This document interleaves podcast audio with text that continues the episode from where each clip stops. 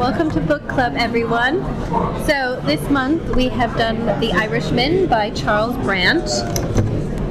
And the film, recently released on Netflix, was directed by Martin Scorsese, who, to introduce him, has done recently The Silence, The Wolf on Wall Street, Gangs of New York, Goodfellas, so lots of gangster movies. Uh, the book was written by Charles Brandt, who was a homicide investigator, uh, adapted by Steven Zaillian, who did wrote Gangs of New York, Mission Impossible, American Gangster, Moneyball, Girl with the Dragon Tattoo. It is starring Frank De Niro as Frank Sheeran, Al Pacino as Jimmy Hoffa, Joe Pesci as Russell Bufalino, Harvey Keitel as Angelo Bruno, and many others who I'm sure we will name further along. It was produced by De Niro's production company, Tribeca Production, and Scorsese's production company. Uh, and it cost 160 million dollars due to a lot of digital enhancement. So the the summary of the book is The Irishman is an epic sag- saga of organized crime in post-war America told through the eyes of World War II veteran Frank Sheeran, a hustler hitman who works the legendary crime boss Russell Bufalino, alongside some of the most notorious figures of the 20th century. Spanning decades, Sheer- Sheeran's stories chronicle was one of the greatest unsolved mysteries in American history. The disappearance of legendary Union boss Jimmy Hoffa, and its it offers a monumental journey through the hidden corridors of organized crime. So three and a half, well, three hours and 19 minute film, not including credits. 330. 3.30, 3.30, three hours, I forget about the extra hour, three hours and 19 minutes, uh, and like 10 minutes of credits, which I would went to bed for those. There's a lot to talk about. Uh, obviously, very well received publicly. Um, you watched the film in the suggested four-part Yeah. version. Someone on Twitter, I forget who, broke it down into a mini series, so four episodes, um, and it honestly worked amazingly. Like it felt like it was designed to be watched in 49 minute chunks. Anything that's that long should be designed to be watched in. Um, it felt like you came to natural like cliffhangers or natural endpoints when you came back into it. It, it, it felt natural, um, and I think that was the only way we could, I, could. I, I took a break about an, around an hour, and I need to just like I need to just like breathe. And it, I went back in, and it felt like a good pacing to like every hour or so, like take I a. could, I, could- Because you can't digest everything. I think. No, no. I could, if it was in a cinema, I because it's on Netflix. I think that's the biggest downfall of being that long. In a cinema, I can focus for that time. I don't know. I think I prefer it on Netflix. I'd need to Yeah. stand up and move as well. Oh yeah. You're not When going to you get go to deep the vein. bathroom, like Probably the theater. I need like, like- a little, you know, in Yeah, an between interval. interval. Get an ice cream. Yeah, Back go in. back. No, I don't. Yeah, I don't think I could sit for three hours and a half. Like it's not unheard of for a film to be that long. What's the last film you These days, sat it through? I feel like people always reference like Gone with the Wind or like you know these really old films that are long. Yeah, but like It's very rare that some of one- Scorsese, most of Scorsese's movies that are this long. Do you know Two, what I mean? two hours usually. They're not. I don't I think any of them have been three hours. Maybe like Fifth Hours. Which Yeah, one? yeah. Which one? Casino. Casino. I don't. yeah. I've never saw that. But no, I actually no. I thought I enjoyed it better this way because I think I might start to drift off. And it, there definitely was a lot of impactful moments that you want to be paying attention for. So. So the book is nonfiction and is based around the interviews uh, with Frank Sheeran from Jimmy Hoffa, who met him, not Jimmy Hoffa, from Charles Brandt, who met him in the 1991, and then the book was published in 2005. So essentially, this 15-year relationship. When did it? He passed away around the same time, I think. Yeah, well. early 2000s. Yes. Uh, so, a lot of information and kind of going back and forth, first, forth through time. General feelings, I guess we just sort of dive in. Of, do you like it or not? Uh, I like the book and the movie. Um, I I had no real context for any of it going in. Like I didn't know about the about the unions. I didn't know about Jimmy Hoffa, uh, Frank Sheeran. I knew about the mob. I was aware of the mob loosely. Um, but I think without the context of the book, I would have found the movie quite a quite a daunting prospect because the movie for, for a three and a half hour flick moves at quite a pace. You're getting a lot of a lot of information, a lot of characters, a lot of historical context kind of thrown at you, and without the kind of grounding of the book, I would have had no idea what the unions were, the importance of Jimmy Hoffa, the interactions of this kind of time period. So I think that really helped me kind of. What was the order again of how you watched it? in terms of Reading the book versus when you. I, um, in terms of uh, Frank Sheeran's narrative to uh, Charles Brandt in the book, um, I'd got up to a point, or me and Elliot got up to the point where uh, Frank was flying out to meet Jimmy Hoffa to do the deed, Yeah. essentially, um, and we got to that point in the movie, which was in the viewing order we watched it in was the end of episode three. So we got to that point, finished the book, and then watched the end of the movie. And that's quite a nice way of doing it. Or I finished the book and then watched the end, and you finished the book after watching the end. Well, disclaimer to begin with, I'm 82% in. but What, what of the three endings are you up to? Have you finished afterward, same. epilogue, or conclusion? I don't know. One of them. But I have, in terms of where the film ends, I have reached the end of the book. Yeah. I am now going through what for most books that we do I would consider additional reading. Yeah. Yeah. But I think for this is probably quite essential. So I am fully prepared for spoilers because everyone else Well, finished. for, for, for, co- for, for context, the, the, the movie covers everything uh, in the book, essentially except the in conclusion, Yes. uh, because the movie is very much Frank Sheeran's story, whereas uh, the book the book is that.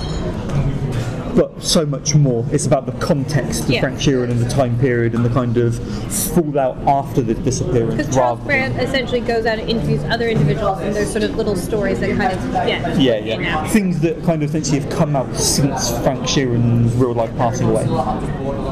Story time. Some things that only only come out. come out. Yeah, in lieu it. of. Yes.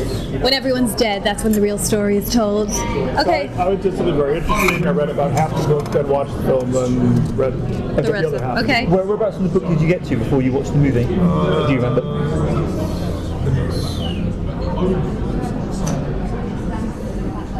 Wh- Which Tony were they most angry at? Yeah, exactly. Which Tony was the one? Was it uh, Tony Ray? Right, one of them. I need to. I'm gonna pull up like the character list because I'm not gonna remember. Was it, was it was it Pro? The- the- Was it Fat Fat Tony? Was it Tony Jack, the good The film one? was if I hadn't been reading the book Yep. Yeah. and getting the information via the book, I I would have been lost. Because it, it, the, the film just kind of rushed along and hmm. assumed that I knew all of these people. Yeah. I felt like it And there's a lot of need to generically named, very, Very similar, similar men. men. You can see why the all have Mafia have all got roles. nicknames because they're all Tonys. You need to call one of them Fat Tony. But the nicknames are the problem because then they've not only just got one like given name, they've Yeah. then got a shortened version or a surname that they then go by well, as this well. is your Game of Thrones problem. Yeah. Too many generic white There were, men. there were things that I was reading about in the book after seeing the film going, well, until I read the explanation here, I didn't get that from the film. Whether or not I was not that engaged with the film and I wasn't Yeah. listening closely, or it was just rushing through all of this stuff. I didn't realize that the Jesse Plemons' character was in fact not Jimmy Hoffa's biological son. Oh yes, that he was the foster child. They really should have explained that. I was very confused. I I had like, no idea until I read that in the book and said, okay, that makes more sense than Frank why he was driving it. them to the house. Frank references it in a voiceover in the movie, and that's the only context you're given for it. It is something I feel like you have to watch twice almost, or like I think watching it slowed down and in sections, hmm. maybe you kind of absorb Yeah. a little I have to bit. say that the film only worked for me in the latter stages as they aged. Hmm. It's a very the, the the main problem with the film for me is that Frank is not a very expressive character. No. In the book, you have Charles Brandt. You have Frank talking in the quotes, and then you have Charles Brandt's voice, who's giving you, a, filling in a lot of information, commenting on Frank as a Yeah. person who doesn't really express himself. because of his past. And again, in the film, for, for being three and a half hours long, it needed to do something with his past, but never once, because so much of his past has a direct reflection on who he is when we see him in his. Um, But yes. to really understand Frank as someone who's other someone other than just a pledged individual who doesn't really say very much or is very interesting on screen. You need a, a separate voice giving you a, you know, a definition and a, uh perception and, and an opinion on what he's doing. And that's all eluded in the film because it wants to be quite linear in that sense. And it only wants, as I I could see the only parts of these the story that was interesting Martin Scorsese are the ones that always in- interest him, which is just mob, his family, and Catholic guilt. Yeah. He, I think there's so much more to Frank than that, but that's what he focuses on. And until you get to the latter stages where Robert De Niro is able to give you the sense, especially after he kills Jimmy Hoffa, and then you start to see something happen in Frank, and then it, then I was really interested Yeah. in him as a tragic figure. But until then, you've got to find a way as a filmmaker then to make that person in, make an inexpressive person interesting. I don't think that Martin Scorsese did that, and I was that's why I don't think I was really engaged with what was going on. And then you you have all these great actors who are really given nothing distinctive to do. They're just a part of this mob family, and they come and they go. And I don't feel like I was invested in them at all.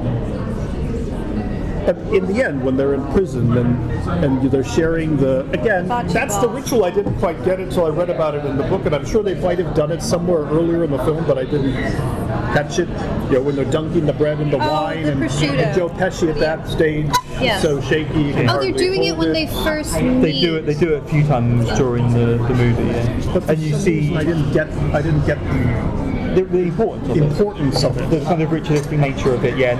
It's very much this breaking bread. Kind of, Yeah. It goes back to the Catholic thing. They're breaking bread. They're having red wine. It's that whole, Yeah. that, that whole shebang.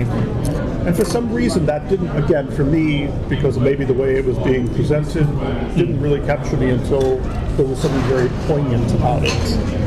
And and again, that really didn't occur to me until I read his description of it in the book. of when he was in the truck bringing the prosciutto bread and the wine to him, and then building that relationship out of that. I wonder how much of this is meant to be assumed knowledge, though, because like when you're reading the book, even It is- like the author Charles feels like they're all like uh, Italian Americans, so a lot of this stuff is just kind of their culture, so they're so aware of all this stuff.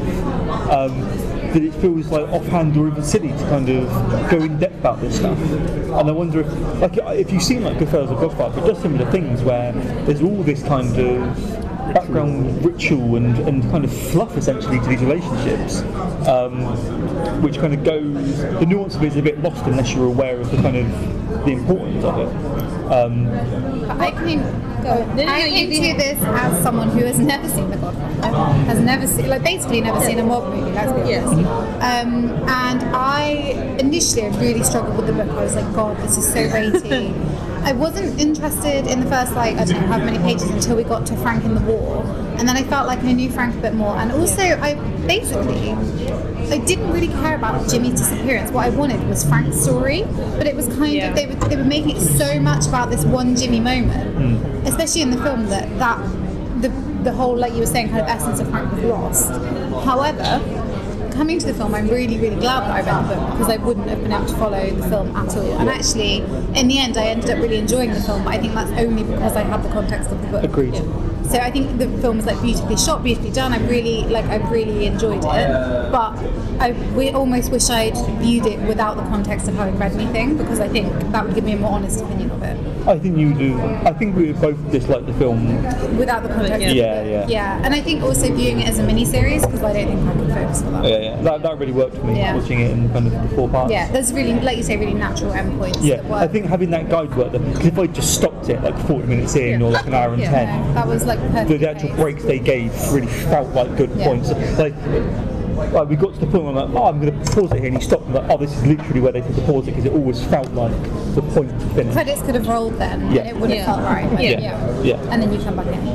But I was, I was shocked during the reading of the book to, to discover that he was a ballroom dance instructor. I know, I He used to love that. box That with would have kangaroos. Those were the details that I really enjoyed. Incredible. Yeah. And that's so to explain. So in the film, essentially his upbringing, the only reference you really get is there's a flashback to his being in the military during the war, which in the book is essentially the first hundred pages is explaining his childhood, living in this poverty. His father uses him to get money through him doing fights since he's like seven years old. Yeah. He has to fight for, you know, his family. Yeah, but for context, essentially, I I was probably a third of the way through the book when we started watching the film, and the movie got to the point where I was at within Yeah, it's really 25 minutes. But that the nuance of Frank and the like the details of his life, I think brought so much more to the character for me. Like you said, I think if I just came to him with no, No, yeah. background, I probably wouldn't have. Because by the end, I felt really like emotionally attached to Frank. But I don't know if I would have cared if I didn't have those Yeah. details. I guess I think the movie worked around the pivot point of of Jimmy Hoffa, which I think is a pivot point for Frank. I'm honestly not interested in the Jimmy Hoffa. I know. Frank has told me what happened. Well, I yeah. believe Frank. Frank's a Yes, good man. exactly. No, no, no, right. Very good man, not he's up for debate. But like, uh, whether you care about the Jimmy Hoffa's disappearance or what happened to him is, is irrelevant. The fact It's not that though, because it's such a big. no, but it's, it's, it's how much Frank cares about it that's important. Yeah. Like, Yeah, but then I don't need 600 pages of conclusion and afterward and epilogue. I can just take Frank's word for it. no, but I think all that st- I think all that stuff is relevant though because To be fair, I haven't finished Well, it, it's so I don't know if it's relevant that phone call. Well, it's essentially where the line "I heard you paint houses" come from. Is when the first time you hear it is when Jimmy Hoffa and him are talking on the phone, and the, he says to him, It's the "I heard thing you he painted ever says yeah. it's him. supposed Yeah, to be yeah, his birthday assessment. Yeah. Yeah, yeah. which means he's a hitman essentially. Um, but I, for me, I, I really like sort of nonfiction books that you can kind of sink your teeth into, and I think the beginning was a little bit of a slog, but once you got to sort of his military experience, I really kind of got into it, and I, I don't know, it actually ended up going quicker than I thought it would, and definitely, I think Charles Brandt is a little thinks a little too highly in, of himself in his involvement of this as like an outsider. Like he feels like he's in it with these guys and he's one of them. And there, the few times I wanted him to kind of pull back and just let their story be told. But it's very interesting that if you read the what was the original text, mm-hmm. You don't. It's only un- until he's written all of these afterwards and things where he starts to become the subject Yeah, of the story. of the story.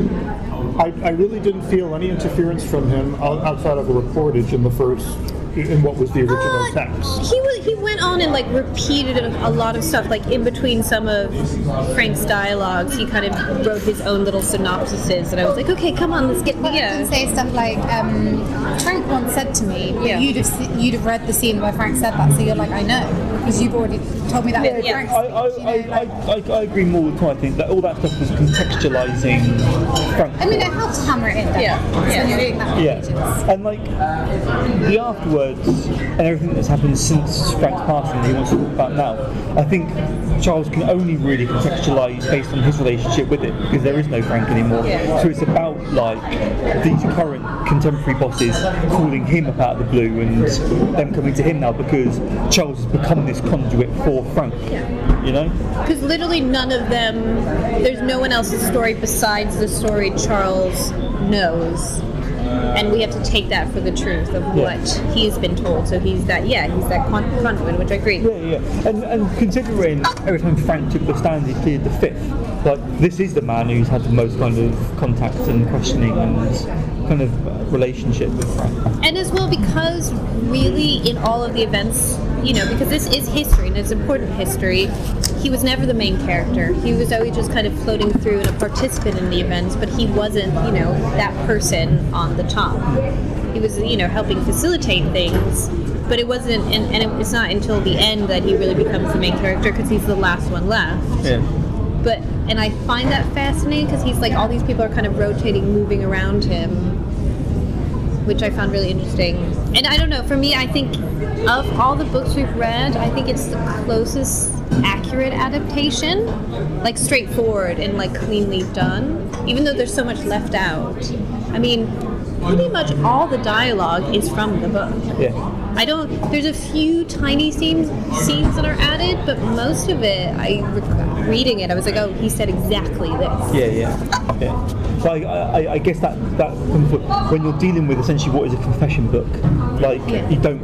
Uh, how much and why would you want to toy with that? Well, this is story you want to Yeah, I guess, but that, but that, they, they were doing like a, a slightly more stylized take on it. You know, Th- th- this like the Irishman, Martin Scorsese's Irishman is a mobster movie, but it's about mobsters. You know, so like, what what more can you, what more would you You do do? have an, essen- an essential problem for an audience Yeah. when your characters are people who base their lives on not confessing and not divulging Yeah. anything and remaining quite neutral on the surface. So any frustrations I'm having are, are probably not valid because these are, I guess he was accurately portraying these people. But it's very, it, it goes against all your ideas of wanting narrative and drama. Yeah. When you know, he did, he he didn't have a relationship with his daughter Peggy. Yeah. She refused to to- talk to him yeah. after a while. So there's only so much you could do with that relationship on screen. Even though your instinct is to say, I want them to have a, sub, a heart-to-heart right at the end, which of course isn't going to happen because that's not the way that it went in real life. But that becomes a problem when you have uh, it, it works better in a book than it does in a film. In the Peggy character, which people have been complaining about the fact that she doesn't have a lot of lines, but I thought she played it amazingly, and they gave her more than the book really gives her. Because in family at all. and that's I think the point is like the women and children, they're sheltered. They're not allowed to participate in that world. And he says in the film, you led a really sheltered lives and the girls were like, Yes, we were scared of you and we could never come to you. So they were never the story that he's telling in the film about Jimmy Hoffa and Frank Sheeran mm-hmm. is not the story of those that family. And that's a different story of those girls growing up without him. He was never really there. And I think with Peggy, you know, she's very much playing like the consciousness of the film. Like she's the one. She appears at very Yes. essential junctures when she is observing him, and then as, as never- it moves yeah. on, it becomes more and more disdainful. I think, with as her knowledge, she gains knowledge of how the world operates as well. So I think he crystallized that scene because it's not in the book, oh. I don't think, where he bashes the grocer. No, I, don't, I, I was trying So to I think that's that scene was trying to crystallize everything that his other daughter Dolores was saying at the end. Yeah. With, you know, we never wanted to say anything to our dad about Yeah. any anything that any, anyone had done to us because we were really afraid We knew of what how would he happen. would go out and punish that person for doing that. So Yeah, I think yeah. that scene was meant to crystallize for us. this And yeah, I didn't mind that. As daughters. I think that was maybe one of the handful of added scenes, and I didn't. That didn't bother me. I thought No, that was well done. And it always felt like there was lots of things where they were alluding to that sort of sort of thing. It felt like they were used, they were just presenting an actual physical scene Yeah. to like kind of. Yeah, that was fine. But then I was a little bit bothered by the, the one war scene where he had the two German soldiers dig the grave and then he killed Yeah. them. But is that, I mean, that's really in the all book. the To words that represent the like. about his. What was it? They said how like the longest period in combat. 411 combat. But- days. And then like think of the amount of people he would have killed in those days, and they're represented by just those two men digging that trench. There are a couple. There are a couple of scenes like that which didn't work for me. That felt much smaller than the film. Yeah. Yeah, yeah, yeah. Like him shooting. Like it's a horrific scene. Like they've made people Yeah. dig their own graves, but it felt like such a small representation of what the war was. And the whole point was that he did it so many times that it didn't become anything of Yeah, significance yeah, yeah. to him. Yeah. But when you only see him do it to two people, then it doesn't Yeah. have that impact. Because you have you have the scene in the movie and the book where he talks about it, where he he's like you're never told exactly what to do, but you're told to take them off and that's what he's be not- quick about it. He meets Joe Pesci's character for the first time. Yeah, yeah, and he talks about it in the book and the movie. Yeah. You have that scene, like, and that does enough. You don't need to have this tiny flashback scene. Yeah. It's like the scene's like 20 seconds long. Like Yeah. it feels really like unless you want to do more with that kind of flashback to the war, that Yeah. felt really kind of Would you? out of place. So you, would you liked it better if they didn't have the flashback? do you think? Yeah, like either do more with make more of it, or don't have one very throwaway scene. Yes. Like, Yeah. Yes, that just then becomes obligatory to show you this is what his war experience yeah, is yeah, like. yeah. I think Now let's move on. I think it is. 30 minutes. I You could do more of the, that early life because I think that's so important to the end. And I think, like you say, like the first time he meets, is it Mary, his first wife? Yeah. He is being like boxing the kangaroo, and she sees him there. And like in the film, I honestly don't even know if I would have noticed that he changed wives. I. Like they just keep appearing with new daughters. Daughters, yeah. and, That's like, what he talks about though. He They, does, they, talk, they do talk about. It. They do but it's about it. very like quickly glossed over. And I know he doesn't talk about it that much in the book, but I think I would have found those just those little extras a bit more Hmm. But satisfying. I, again, maybe I'm playing devil's advocate here and don't think this, but I think I do think this. Um, as important as all that stuff is to him, he talks about it later on. It's like he was never a family man. Like he's got a better Yeah, issue with his grandkids yeah. than his kids. Like, the, like it's not important to the movie because it's not important to Frank at that point. Like it's glossed over because he's glossing over it. Like Yeah. he skipped out on this first family to go and like take Irene to this motel. But his life Yeah. is Russell, is Jimmy, Yeah. is the Union. That is his But his there life. was more of it in the book, so I Yeah. think you could have given it that. Yeah, yeah, but like, Even just like like before he even meets them all, like more establishment for him. yeah, yeah, but but you've got to remember that that's Frank talking to Charles retrospectively Yeah, yeah, yeah. uh, uh, I'm just about more it. interested in Frank than I am in anyone else. Yeah. I know that's not what the film's about, but No, but the film is about that. It's But I think, I think, heavy. but you you love Frank so much. I much. love Frank so uh, much. you- I just think you- he was you a good egg. Don't want to highlight the fact that yes. The hundreds and or potentially thousands of people he killed. No, I know. But I think you need the background on him to understand Yeah. how he got to that stage and how he thought what he was doing was the right thing. You know, like he never ratted on anyone. Like he always actually felt weirdly moral. He always felt like what he was doing was right and they talk about. I know, obviously, in the people conclusion, they talk about how the, the, the mafia have got their own essential like like codes of conduct. law system, Yeah. all that kind of stuff, and like Frank sticks to that Yeah. essentially. Like buy the book. Yeah. Um, I love the beginning when they have the quotes from General Patton because he was in charge of the infantry that he was a part of. It became one of the most important is military leaders in the United States, and so Yeah. what he did to these soldiers who, and it is important as well because all these men are coming out of this really traumatic war, and they've all seen so much bloodshed, and there's no support from the government. Um, there's no like VA at this time in the United States, really. So they're all struggling and are suffering pretty horrible mental illness or PTSD. And of course, they kind of, you know, be restless. They're ending up in sort of these horrible jobs and falling in with these individuals. And the mob is giving them that structure and support and that they need to kind of get over this trauma. So you have a lot of probably veterans who were in, yeah, in come, a yeah. way, found the perfect career for himself, given what, What the war, through, yeah. the war has cost him, and what he was able to do because of the war. What do they expect? You uh, they turn you into a killing machine, and then you're supposed to come home and what? Take a job at the bank? And you Driving. work. What was the name of the company? The food. Food fair. Food Food fair. fair. Yeah. Yeah, you just forget about all the, the people you've murdered in cl- cold blood. you lead a normal life. He, he posited a world where everybody was doing something similar to this. There was a lot, there were a lot of schemes. People were just trying to take what they could get Everyone away was just trying to figure it out, you know. I think most, like in Europe and the United States, society was broken after World War II. It took a long time, I think, for people to recover. Still aren't. No, but it's like it's like any great political system that comes into play. That, despite what happens to it in the in the execution of it, oftentimes the conception is pure. And I think Jimmy Hoffa, and as he said in the book, no matter what you think of Jimmy Hoffa and what he did or became to get done what he wanted to do, he really believed in the common man and he really wanted to give the common man uh, a good life. And I think you can say that what he did, no matter the bad, also had so much good that came out of it for workers. You know, no matter what, even though, and I think society moves forward in times of crisis like this, and some there is always extreme bloodshed before there is progress, for better or worse. So you have those, you know, unions and worker safety would not exist without him. As well, you know, talking about the millions that they loaned out um, from the Teamsters essentially helped build cities, you know.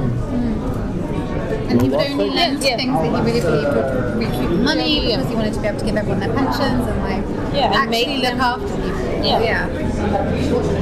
and it wasn't about and they, he talks about you know in friction says you know for you know he took a lot less than anyone else was as his cut and kind of lived in relative modesty in comparison to a lot of other people who were much greedier for the work he was doing I mean, over the course of years, like everything else, it coarsens and it just really becomes run by people who are only interested in consolidating private power and private wealth, yes like any system. well you saw the Degrade. the he goes through at one point I I don't have it in here to remember, but he goes through the tr- very tragic deaths of all the people at, who took over after um, Fitzsimmons, the the second guy. Yeah. They all like died horribly or went to prison. Yeah. They're all greedy. They didn't care about. I mean, people like Russ also represented an old style of mm-hmm. doing business. Yes, of course, their business was engaged in killing people and Yeah. offing people, but there there were still codes. There was this like moralistic Um, nature to it. I, I know they were killing people. I know that's not okay, but I just think they had standards. But they- they, they upheld.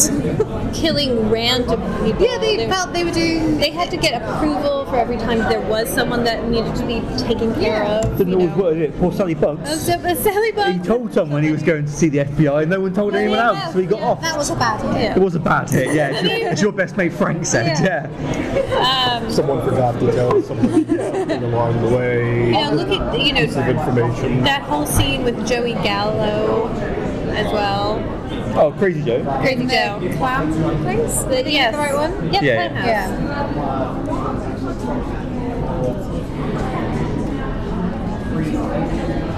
Yeah. You looked poised then. Yeah. You're ready to say something.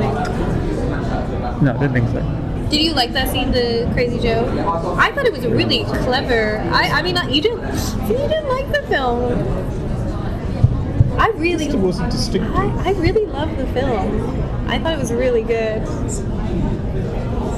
And I thought I thought that scene was so cleverly, tightly shot. Like the bit when he's talking about the guns and kind of going back and forth and deciding which ones he's going to take, and then the the tightness of the shot of him discussing like sometimes which is line for line from the book when he talks about sometimes you go to the toilets and you wait there so you're not followed. Yeah. but in this case because it's too small of a place i have to go straight in and how he keeps his back to the group as he's walking in and just like two shots fired walks out jumps in the cab done. You know there's sort of this efficiency to him you know it's never in sort of excess violence you know you get the job done there's no sort of anger to it it's just i'm following orders and i'm done and Back out. to Eddie's killer conduct, never kill the bodyguard unless you Yeah. have to. Yeah. I also feel like he doesn't. I think it's because he doesn't do it from a place of joy. Like he doesn't take any pleasure in killing someone. He does Yeah. it because that's the only job he's ever known, and he knows he's good at it. He always says that, like even when he kills Jimmy, which I believe, I think that is the true story. He's like, my friend didn't suffer. He knows how to do it, so it's clean and quick, and Yeah. you know, that's like I'm not saying I know. It's There, there was a murder. there was a moment we were watching it, and Jimmy saw Frank in the back of that car and looked happy to see his Yeah. friend. Even you knew Frank was doing a bit of a sly deal there, wasn't he? Yes, but otherwise, it's either Jimmy dies or Jimmy and Frank die. Yeah. And I'm glad that Frank chose himself. And also, I think Russell knew that it would be better for Frank to kill him because it would be sort of like a you know mercy killing. He wouldn't. Oh, And Frank tried Yeah. to tell Jimmy, he was like, look, they've told me this is essentially going to happen. Yeah. Just enjoy your retirement, enjoy your grandkids, like, go, like you know. Try- and they and both he just, tried- they tried so many times to tell him, and he wouldn't listen. So he might not have known that Frank was going to do it, but he knew it was going to happen if he carried on. Yeah. He had a death wish, yeah. you know. He Is that why he got in the car? because Frank was there. Yeah. Yeah. And in the back seat, which was a very strange position for. I feel Yeah. like in the book, wasn't it the other way around? No, I he was in he's the on back with him. Yeah. Um, yeah, because That there was a stage where Well, that's it the- would never have its. its He's always he- wanted the shop. they, they talk about the three reasons why he'd get in the car is that uh, Chuck's driving it. Yeah. So like this is like his adopted son. Uh, Frank, who he thinks is like his most loyal protector, and like he's the one he wanted there when he was meeting Tony Pro alone. And then when they say we're going to the house to meet uh, my friend, Because he doesn't like Russ. meeting people in public. Yeah. Right? yeah, yeah, yeah. And like he he thinks Russ is there as a mediator, so nothing's going to happen whilst he's there. Frank's there, so if anything does go down, he's got like he's like always protector, and plus it- he's been picked up by his son. Yeah. Like, Well, I always felt continually Jimmy made the mistake of thinking Frank working for him was the number one, not Russell. Russell was still number one even when he was working for the union. Frank was never in charge, and I think Jimmy almost took that because he was so senior.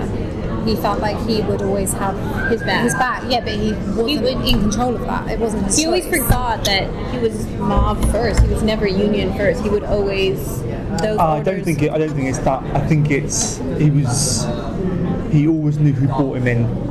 Like I think I think Jimmy was the one he liked the most, and he wanted to be a union man. These people are all adults. Can you just not have one announcement for them and they will find their Or way? just five minutes and then now. You know, yeah. yeah, you know, and then now yeah. we don't need it on the minute. Let's see what happens. keep my finger poised. Frank didn't want to be in the mob. I don't think he wanted to be an international organizer for the union. The Oh, union yes, he was- talked about that yeah, constantly. The union was what he wanted, but he wouldn't have even had a union position. He wouldn't have met Jimmy Hoffa. He wouldn't have had any of it without Russ. Russ is the one who brought him in. Yeah. He's So- a loyal man. He would always have to go back to Russ, no matter what. Yeah, and he knew that, and Jimmy didn't. Yeah. And that was that was the only Yeah, I problem. think you're right. actually. Yeah, Frank Frank never thought he was bigger than anyone else, but Jimmy thought he was big, and like, there was no explaining that away. There's no talking him down. No. But he was And I think that's what I think that's what Frank could never get over the fact that he couldn't save his friend. Like, I know he was the one who killed him, but like if he had, was the first time. if Frank Frank could have said no to killing him, but Jimmy was gonna die. Frank couldn't save him. That would have also died. yeah, yeah. Like there was nothing Frank could do to save him, and that lo- was the thing. That scene where they're in the restaurant and um, Russ is making the salad Yeah, and De Niro's just like looking at him and he knows he can't like say no to him, but you can see in his face that like yeah. pain. And- And, and and, he see Russ sees it, so he says to him like, "If I could," and he knows that like just that look is that pleading. They um. Oh, I can't remember what I was gonna say. But it's just that yeah, he he knows he can never refuse or say no to Russ because he's the, he's No, the one who right. saved him. He would be dead. He would have yeah. no life without him. But you see the the pain. It's the ultimate test. of Yeah. What like, Well, yeah. what like a like 12 hours, like a night for Frank. He gets told that this is happening by Russ. Russ says Jimmy's been taken out. Frank goes to bed, he comes down in the morning, and then he's told, You're doing it. Yeah. Like, and you've got to fly there, go, do it, come back, go to a wedding, and then just deal with it. yeah. Yeah. And we'll pick up our wives again. It's Yeah, all yeah. in three yeah. hours or something crazy. But, but that's how they've got an alibi. Right, yeah. So no one can ever believe they would have been there and back in the time, and But I they've got think their wives' Russell. Russell knows that to save Frank, he has to do it in this sort of very cold, Oh yeah, efficient way Frank, because Frank otherwise, knows that it's the only way to save him. Like to be directly involved is the only way He was, to he not. was told that, right? Yeah, yeah. Russ said that to him.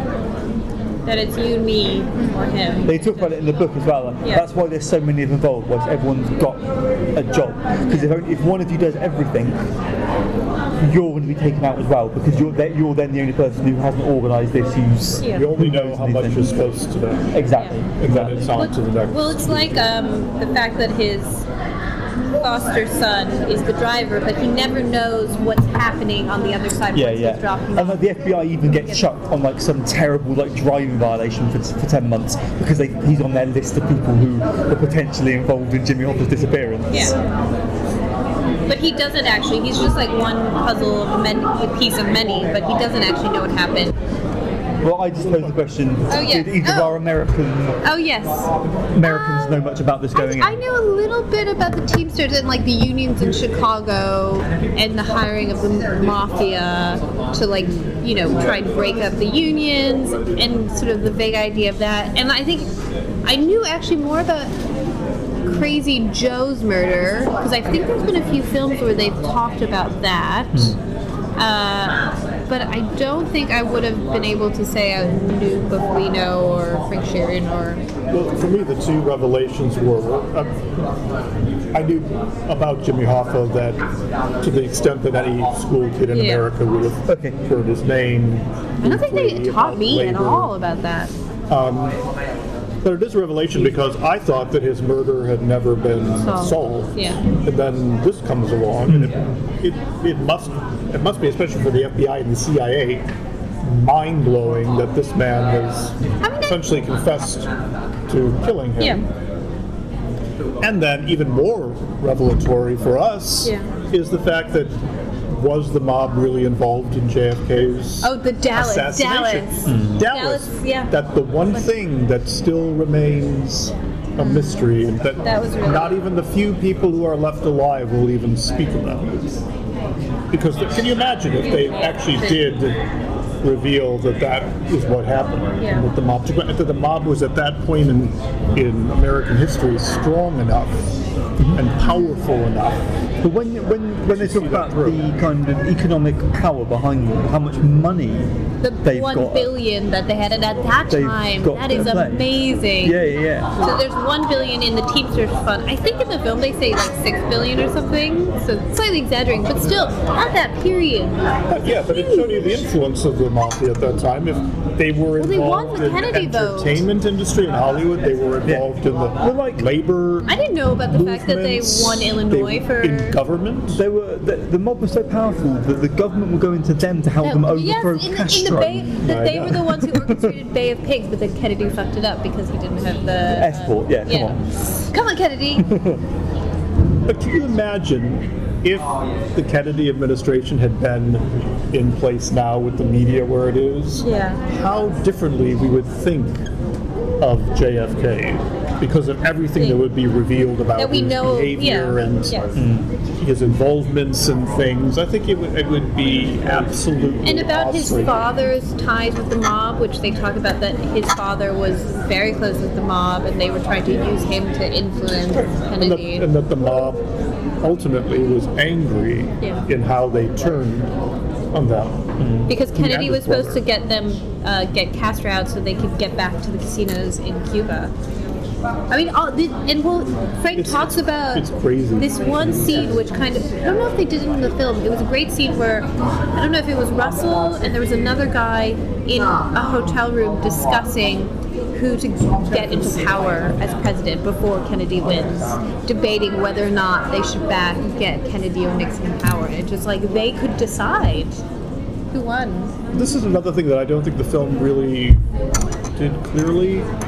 It, it didn't bring alive to me the environment of each city.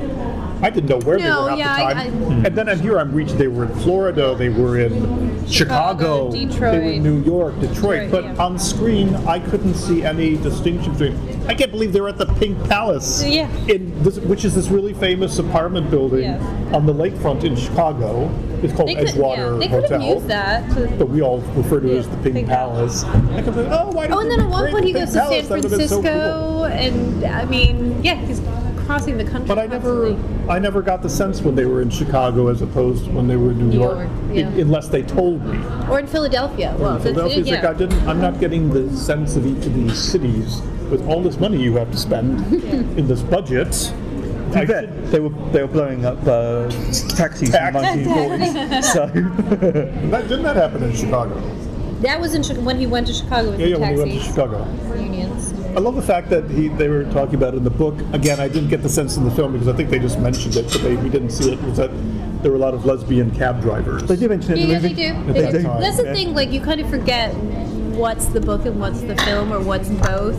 That's the the only problem is like I'm filling in the blanks when I'm watching the movie, but I'm also forgetting whether or not something's only in the film or in the book Hmm. sometimes. I've, I've found like most of the reviews I've read for the movie Yeah. have been like very positive. Yeah.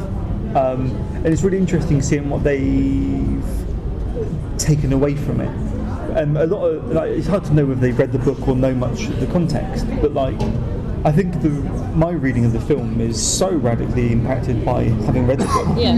and the con- kind of contextualization that's I can't separate the two. Yeah. Like I I don't. I don't know what it would have been like to have watched yeah, the yeah. But I think this is the hardest one to separate for me because because this book was essentially giving me the grounding. Like all the books have told me the story, but this was actually like giving me context and historical reference and like filling in blanks and Literally every fact possible. yeah, Take out anything. yeah. Like, And it wasn't like a prayer before dawn that took the book and then threw it into a really expressive realm, Yeah. one very one aspect of it, yeah, and made a whole expressive film. Because this, the way this film was presented was quite It was very straightforward. straightforward Yes. and literal, I guess. Yeah.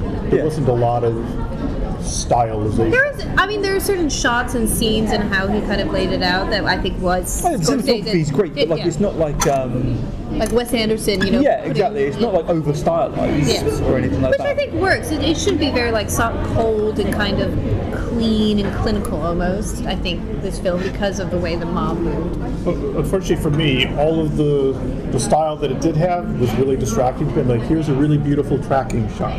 Yeah. Here's a really interesting Oh, like cross-cutting those. between several different conversations, all edi- edited as one. But I was too aware of it. So obviously, that meant I wasn't engaged in what was happening on screen. That I was noticing those.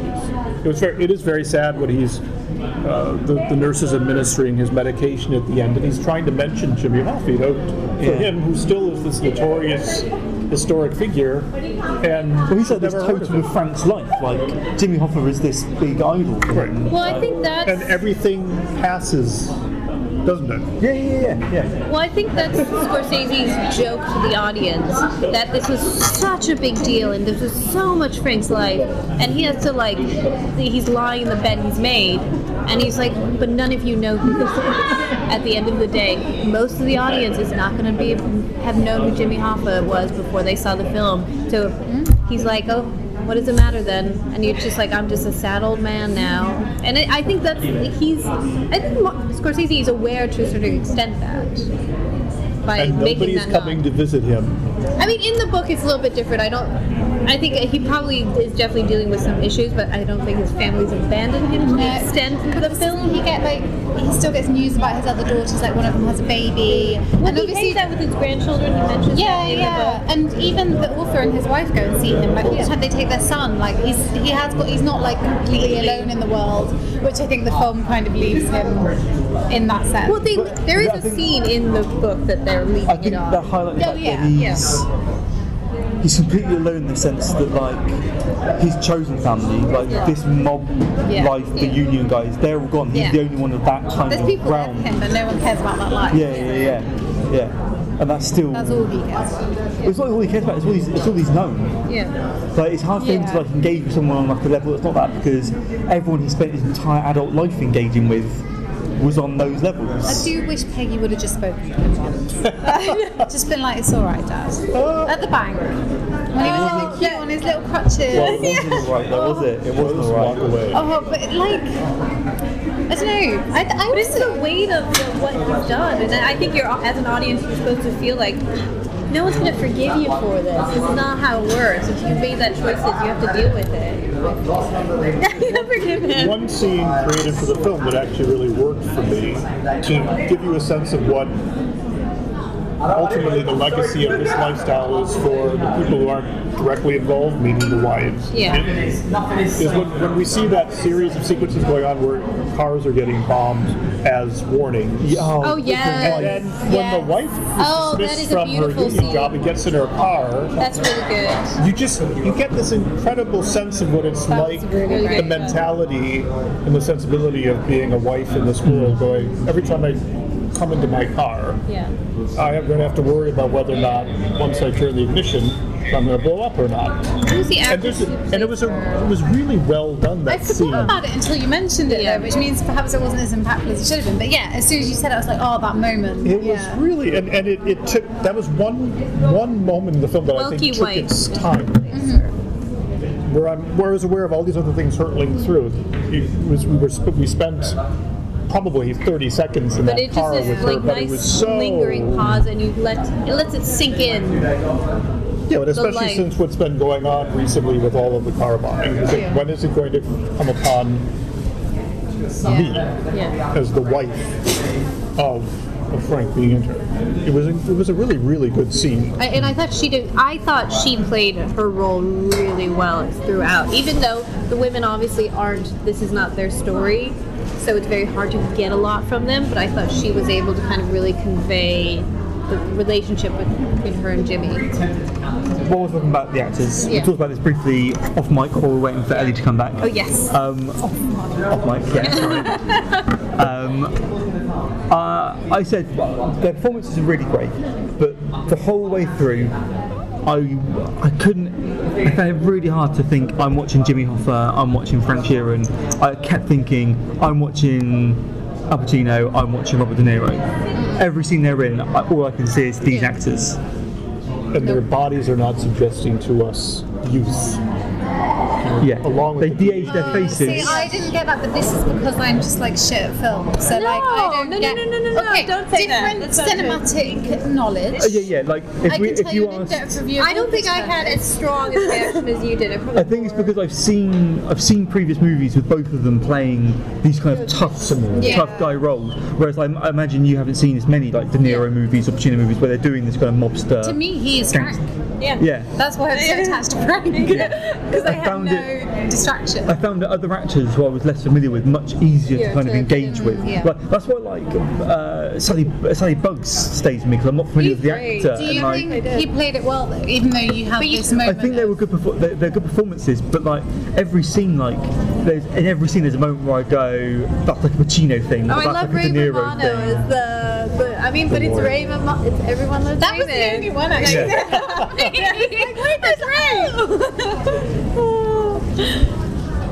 Yeah, I, I didn't find it that distracting, but I think again different. Yeah, like there's the moment where uh, uh, Pacino as Jimmy Hoffa is like screaming at his lawyers, and it's like th- th- and I just thought of every other scene I've seen.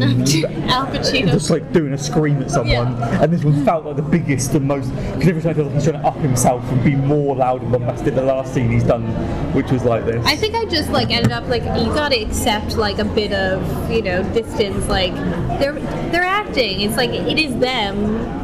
But I just have to accept that those are they're playing those characters, mm. and let myself kind of try and get invested in it. And I by the end of it, I was sort of whatever, and I, I felt emotionally invested in Frank's character enough, and everyone was dead by then. Well, I think anyway. the I think the, the, the problem as we discussed was this whole like de aging. oh yes, like we talk about the, the the thing that the got digital.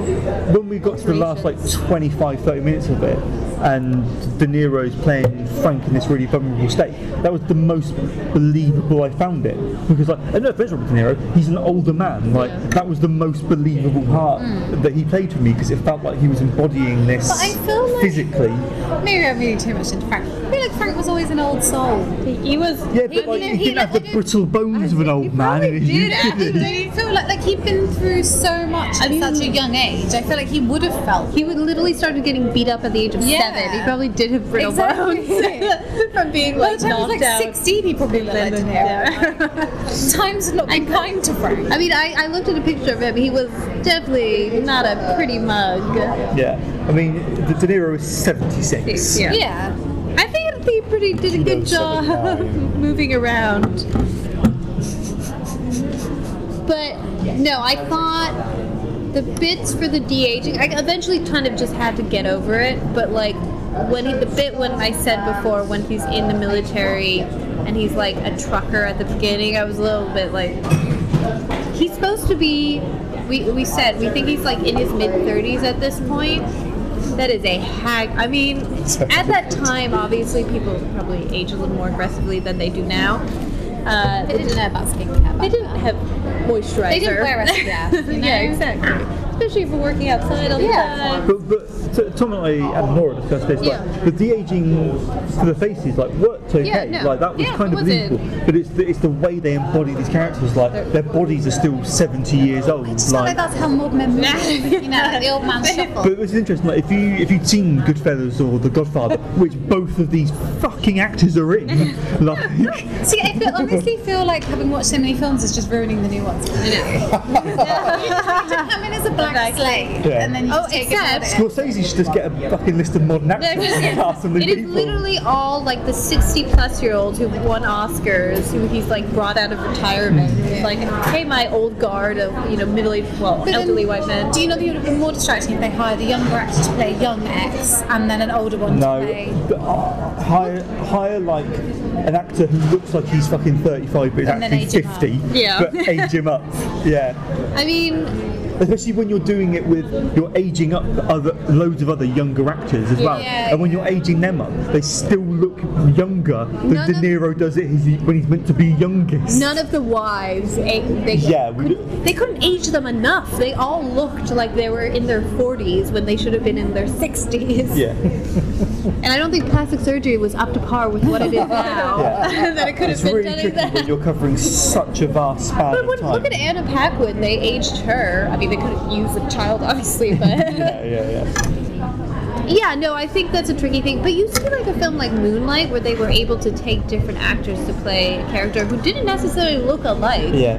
But the, if you can embody a role, you shouldn't need to look exactly like someone. I know the movie is long, Yeah. um, but I think when you are covering such a vast span of time, doing doing this as like a longer TV series works better. Give if you give the characters longer in each stage, I think it's easier to acclimatise with them. But when you're seeing Frank Sheeran like when he's like 30, 40, 50, 60 in the span of like 20 minutes, it's really noticeable seeing those changes and how like that hasn't worked. If you're going a bit longer with it, I also think with this, there's so many characters. yeah. Like you could, you couldn't have different actors playing them all because you just Yeah. would have no fucking idea who's who. Yeah, Like, but like, uh, is, is it, the guy fucking everyone loves Raymond, like, Oh, Bill Bufalino, Yeah. the cousin of yeah, the uh, of Russell, the, the, Russell. the lawyer, like, he's the one who like they radically changed the most. Like, he looks young when they introduce him, then he when they show him at yeah. the, his, uh, his daughter's wedding, he looks like an old man. Like that, that And- really works. And as well, they're not doing any real close-ups to his face, so you kind of. It, I think that was, and I think Joe Pesci's character as well. I think they. Yeah, yeah. Russell, he brings a lot of physicality to that. Like when, like when Tom said earlier, when you see him in the prison and he's got the shakes, and he, he, Ah, he, he does it- he's not yeah. the biggest and tallest of man anyway. But when he when he's young Russell in like a suit, he's like got this presence. I think but then he's- he's like feels even smaller and like fragile. Yeah. I do think he did the best job of allowing his body and sort of his appearance age and was Yeah. believable. And I was never, I don't think I was ever pulled out for him No. from the beginning because it's like Joe Pesci's always looked like an old guy. Yeah, yeah. Like he's never been Yeah, young. face. Yes, and he was. I don't know if you know, but so he was came out of retirement to do this film. Like he hasn't really done a film in the last 15 years. Which is a shame because I thought he was tremendous. Yeah, I think. he's quite he's quite lean. Yeah, So I mean, I think it's easier to suggest a, a more useful Yeah. Hmm. True. sense. And I guess they they didn't a little bit lean. they didn't. None none of none of Russell's scenes required much physicality Yeah, until yeah, the end when his exactly. physicality is about how frail he is. Yeah. Until then, he's in meetings or like drinking wine or or you know like Behind a table. Behind a table, yeah. But like Jimmy Hoffa, he's giving these big emotional speeches of like getting angry with people, like stomping around, and Frank's obviously doing these kind of like hit jobs and like driving and lots more kind of physical stuff. So I think those things do stand out more. But you, you do get the sense that for people like Russ, when Jimmy Hoffa is released from prison, and he's, he's really hot to get back into his position that he has, hasn't had for 13 years, 14 years, that he is a disruptive force then. yeah. Yep. And he's always been a hot-headed person and a very driven person. But that was going to necessarily disrupt the structure that has gone in place since He's left. well, so of course, you can full well see why Russ needs to have him dispatched because he gives he gives Frank those you know, the operatives to go out, convince him not to take that position again, oh, or convince him to wait a few years to get Yeah. back to the position, not to try to solve it Bombard overnight. himself yeah, in there. bombard himself into it overnight. All of which Frank does, but it's not going to help. He's determined. Yeah, I don't think any of us blame them for what they did to Jimmy. I, I don't remember if the movie touches on this at all or much, or, or much, but um, the, the book goes into lots of detail and it becomes like a big point. When Jimmy Hoffa gets released, it's on a presidential pardon from Oh, yes. Nixon, but like a caveat to that is He can't run for. he can't run for union They didn't president. touch on that at all, did they? Yeah, yeah. And I wonder, I wonder how much of that goes into this driving force behind Jimmy running in the way he does.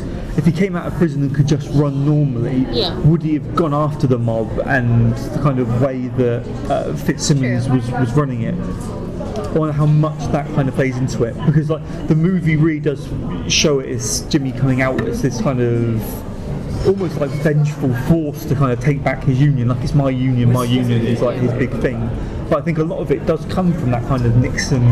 telling him he can't do it. Approximation. Well, he can run, but not till 1980. Yeah, his something wait's- like. Yeah, yeah, yeah, yeah. wait. And the, the, the whole thinking behind that is that lots of Jimmy's loyal followers are going to like die or retire from the union, and he won't have this strong force behind him to put him in place. And that's why Jimmy wants to run earlier.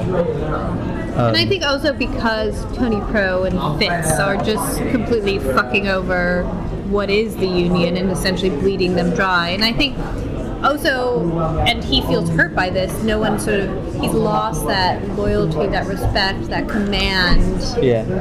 And I don't think, he, you know, he's not, he's still like young enough that he, he's not. He's not going to just like roll over. And Yeah. don't- he's not that personality, so I can understand why he feels abandoned by the people Yeah. he he put those people in those positions, and they're like, "Forgot, we're forgetting about you. You don't matter anymore." I, I was quite surprised at how effective Robert Kennedy, being Oh, the Bobby. Attorney General, Yeah, actually was ultimately. Although there were certain small things that he lost, Yeah. ultimately he put into place the structure that was going to eventually dismantle and cripple yeah, the mob. the mob's power for the rest, you know, for the ensuing years. And you know, even it's people have come since then and, and added even more to it that effectively makes them Obsolete. obsolete. Yeah, you can't have that sort of organized crime to that mass and that saying. You can still have like gangs and Yeah, yeah, you can still do dealers and smuggling, but it's not. I don't know. It's not the, the level of influence and control is slightly shifted. Yeah. I mean, you know, we could be idiots and it could be all be run by mobs and they're just clever now, but you know. Yeah, yeah, but they. It wasn't until Bobby Kennedy pushed through the laws that only came after him, really, with Congress. When you get these kind of laws in place, like, uh, like RICO trials and stuff, Yeah. where you can can actually dismantle whole organisations by convicting one person and Yeah. connecting to another. You're making organised crime illegal rather than the actual broad term of it. Essentially, like the organisation of committing illegal acts becomes more illegal than just committing an act. you know? And it's great in the book they break down that the FBI knows it's not just about getting the one person who killed, shot Jimmy Hoffa. They need to break down the organization and the structure. So they know they can't get the person on killing him, so they find other crimes like uh, with uh, the foster son for like you know Yeah, the they get car. Tony Pro for extortion. So it, you know, it's pulling the threads apart, and that's how you disassemble, not just sending one guy who shot one person into Yeah, prison. yeah. Ob- Obviously, uh, Jimmy Hoffa's family are like completely and understandably not happy with that as like Yeah. any form of justice. They don't want the suspects going to prison for extortion. They want someone to be found guilty of killing or kidnapping or whatever happened to Jimmy Hoffa. They, they, that's what they want. Um, and it's not until this that you really get any kind of conclusion with the confession. My dream ending of the book is that Jimmy Hoffa's actually still alive and Frank just smuggled him. Oh yes, he smuggled out the There's back door. The moment in the film when they're pulling into the uh, the driveway of the house, and Yeah. Jimmy and Frank are at the back, and I could see her clothes worrying. And even though she knew it wasn't going to happen, she thought Frank was going to garrot Sally Bugs, knock out Chuck, throw them both out of the car, and drive off with Jimmy. I'm just saying like Thelma and Louise holding hands. that. Frank could have been saying all this stuff to cover Yeah, for the fact that Jimmy is actually safe and well in like Well, he's probably he's know. dead by now. But yeah, I know. Very dead, probably. He Died of nice old age. Well, because otherwise I just don't get why it's like the disappearance. Like we know exactly what happened. He's told us. The problem is though, like, like yeah, the, it all seems believable, and lots of people, including the FBI and government, And there's have loads of like evidence that adds up, right? Yeah, yeah, yeah. The conclusion goes into details about that, but like, there's still no hard evidence. You've got a confession. What DNA in the bit I've just read. Yeah. You've got like a hair fibre, blood or whatever. a hair fibre found in the car, Yeah. and blood that matches a male. It can't be proved that it's Jimmy Hoffa's blood. So like, Must have like Frank's word for it. won't Char- Charles says, like if, if he had all that evidence at the time, he would have taken it to court and could Yeah, have got yeah. a conviction based based on that, obviously with a confession. Um, but like, that's all it is now. It's a dead man's confession. Yeah. Like, so it still is a disappearance. There's no body. There's no evidence. There's nothing. I don't know what else would have haunted him so much The, in the latter part of his years. Right. But he didn't say No, nothing. I completely believe that he did do it. I'm just saying, like, in my heart so, of so hearts, do I. Yeah, yeah. I would love to believe that that was what happened. I'm not saying that is my theory because I'm pretty sure he is just telling the truth. But and that'd be nice. I do like that line at the end. Well, at the end when he's talking to the priest, and he's like, "I don't really feel anything." And when the priest says, "You can be sorry instead of feeling sorry," yeah, for what you did, because he's because he's like because he knows he's literally been bred from a child not to feel pain or guilt actions and just follow commands. And even, you know, that's not going to change when he's a 90 year old man. He, he can know that they're wrong and be sorry that he made those actions, but. But yeah, but again, that's I understand that statement better from the reading of the book than I do of anything that was shown to me in the film. Because you have to know where from where he's come yeah. to understand that line by the time that he utters it in the film. All I've seen is him be a clenched person who got the job done. So, what would you replace? kind of- What, taking a bit more of his upbringing in childhood, what in the film would you have taken out and put that back in? We're not going to have a four hour film. So, if you could shift things around, what scenes would you pull from the book? I'm going to be controversial. Yeah. I'd make it longer, just make it a proper TV. series. No, I, I, I think it should Like have been. I think Yeah. I would I would give an episode to that. I would give an episode. But you Martin know, Scorsese's not going to bring himself down to to doing it to, television, to, to even Why would you do that? Netflix. I would do that then not only to get more of his backstory, Yeah, but yeah. then to relax enough so all of the other you know, peripheral characters would have come into better focus. Yeah. It would have been had more to do. So they so they suddenly are I know them Yeah. yeah. rather than just being a swirl of background characters. What did you think of the device of it was a little bit too cute for me of we see a Oh, character no, and then he gave us it's the the little little explanation of where you know where oh, this I thought that was person met good. his I needed that. Yeah, I did. I, I needed to know. Like it, It was, was, it was sort of like a, following. it was like a name tag. yeah, like, yeah. But then again, too, it, with proper time, we wouldn't I- I- have needed yeah. that. I I don't know. we I would have still known needed, them. like in the book, I was glad he was repeating some of the characters' Yeah, names. definitely. Um, I, I could have kind of done without it, to be honest, until we got to the bit where uh, Tony Jack's introduced and it says he died of natural causes, everyone likes him, he died in 2003. And I was like, yeah. you go, Jack Tony, yes, mate. nice Tony. Um, but yeah, I could have kind of done without Would it. you, do you think you could have kept up with who everyone was? Imagine you're coming to it with no context of the book. Yeah, but the, the problem was, would- even if I hadn't read the book, Yeah. those pop-ups, I wouldn't have remembered them anyway. Yeah, true. Do you know what I mean? Like, I remember Sally Bug because of the book, not Yeah. because it popped up and told me how he Well, was even shot. in the book, I was still by the very end. They'd mention someone, and I'd have to, you know, like in Kindle, you can highlight it, and it Yeah. tells you like the first mention of them in the book. Yeah. I had to do that for basically every name. I was like, have I met them before? Have they just got a similar name to someone else? So many I've- you know- Tonys. Yeah, but not just that, like just so many surnames or like people Yeah. with nicknames that then became another Yeah. version of Well, their the problem name. when you're dealing with like lots of families as well. Yeah, Yeah. Like, yeah. So it'd be senior and junior, or and also sometimes you did just meet someone and then they're never mentioned again. Yeah. So you don't know who's important and who Yeah. not I guess they're all important, but And for me, of course, it had the dreaded narration. I do oh, not Oh, yeah. like Why? narration in film. Show me, do not tell me. I didn't mind. No, And you I have think three and a half hours here to show me. Show me.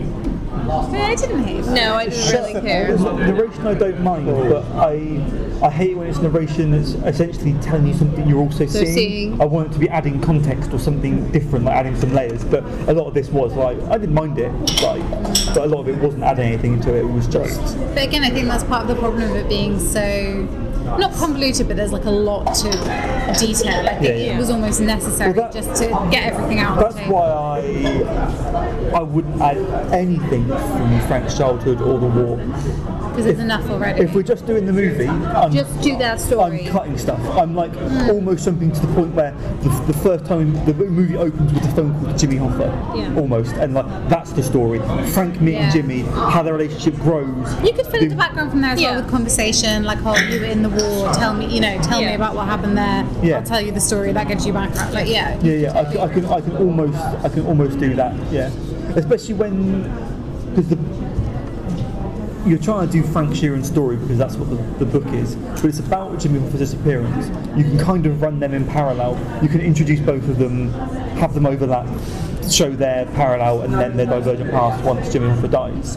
I think you can cut 40 minutes from the start, and then you can still have a three and a half hour movie, but use that time Yeah. to kind of flesh out who some of these other characters are and why they're important, and the context for why all that matters. If, Like- yeah, if you're going to follow the story of his experience with the mob, then bring the mob truly alive. Yeah.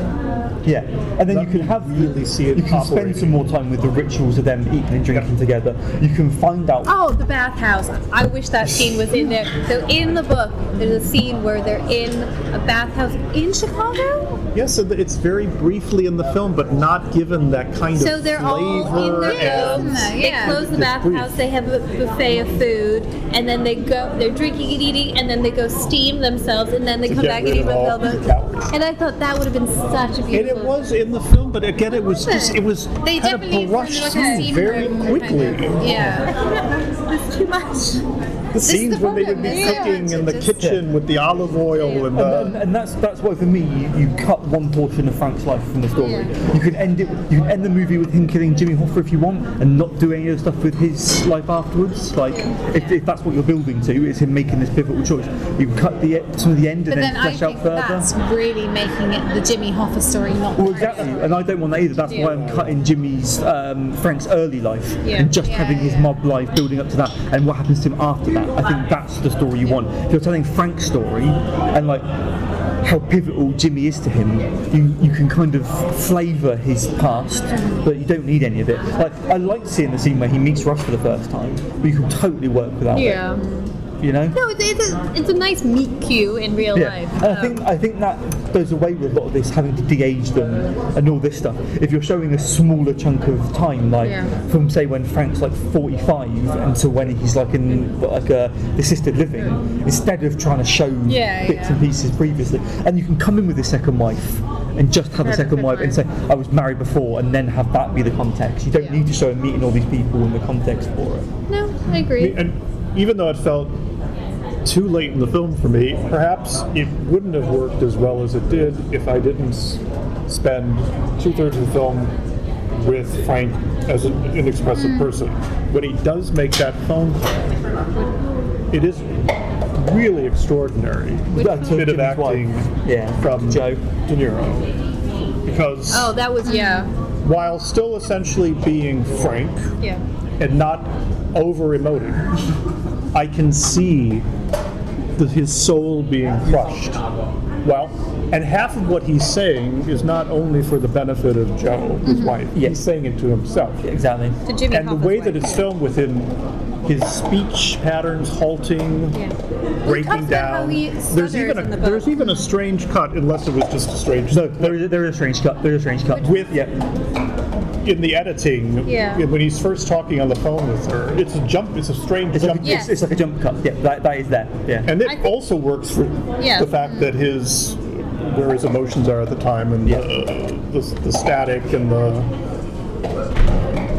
I'm glad you mentioned that. I, I, I Yeah. noticed it at the time, but didn't think about it. But yeah, yeah, that, Yeah. that really worked. Yeah. That's one of the few scenes where, where De Niro is Frank for me. That's the, one of the one Yeah. scenes where like he is that character. and maybe that wouldn't have been as powerful if I had seen him emote prior Yeah, to that. yeah. Because then you know ex- how Extraordinary extraordinary it has to be. what happened mm-hmm. Literally for him killing- to have to do that.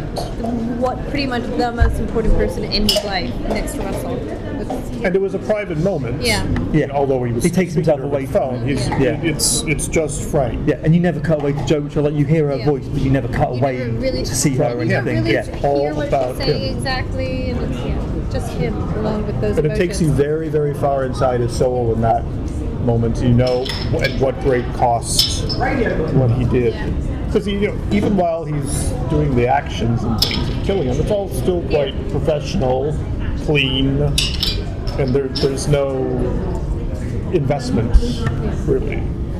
And then we see what it means to him. And when he's sitting down having his beer and they're watching it on television and his family's around him, and they're all buzzing, and his daughter's glaring at him Ah, from that's across. such a good. That's a really good. It's like that.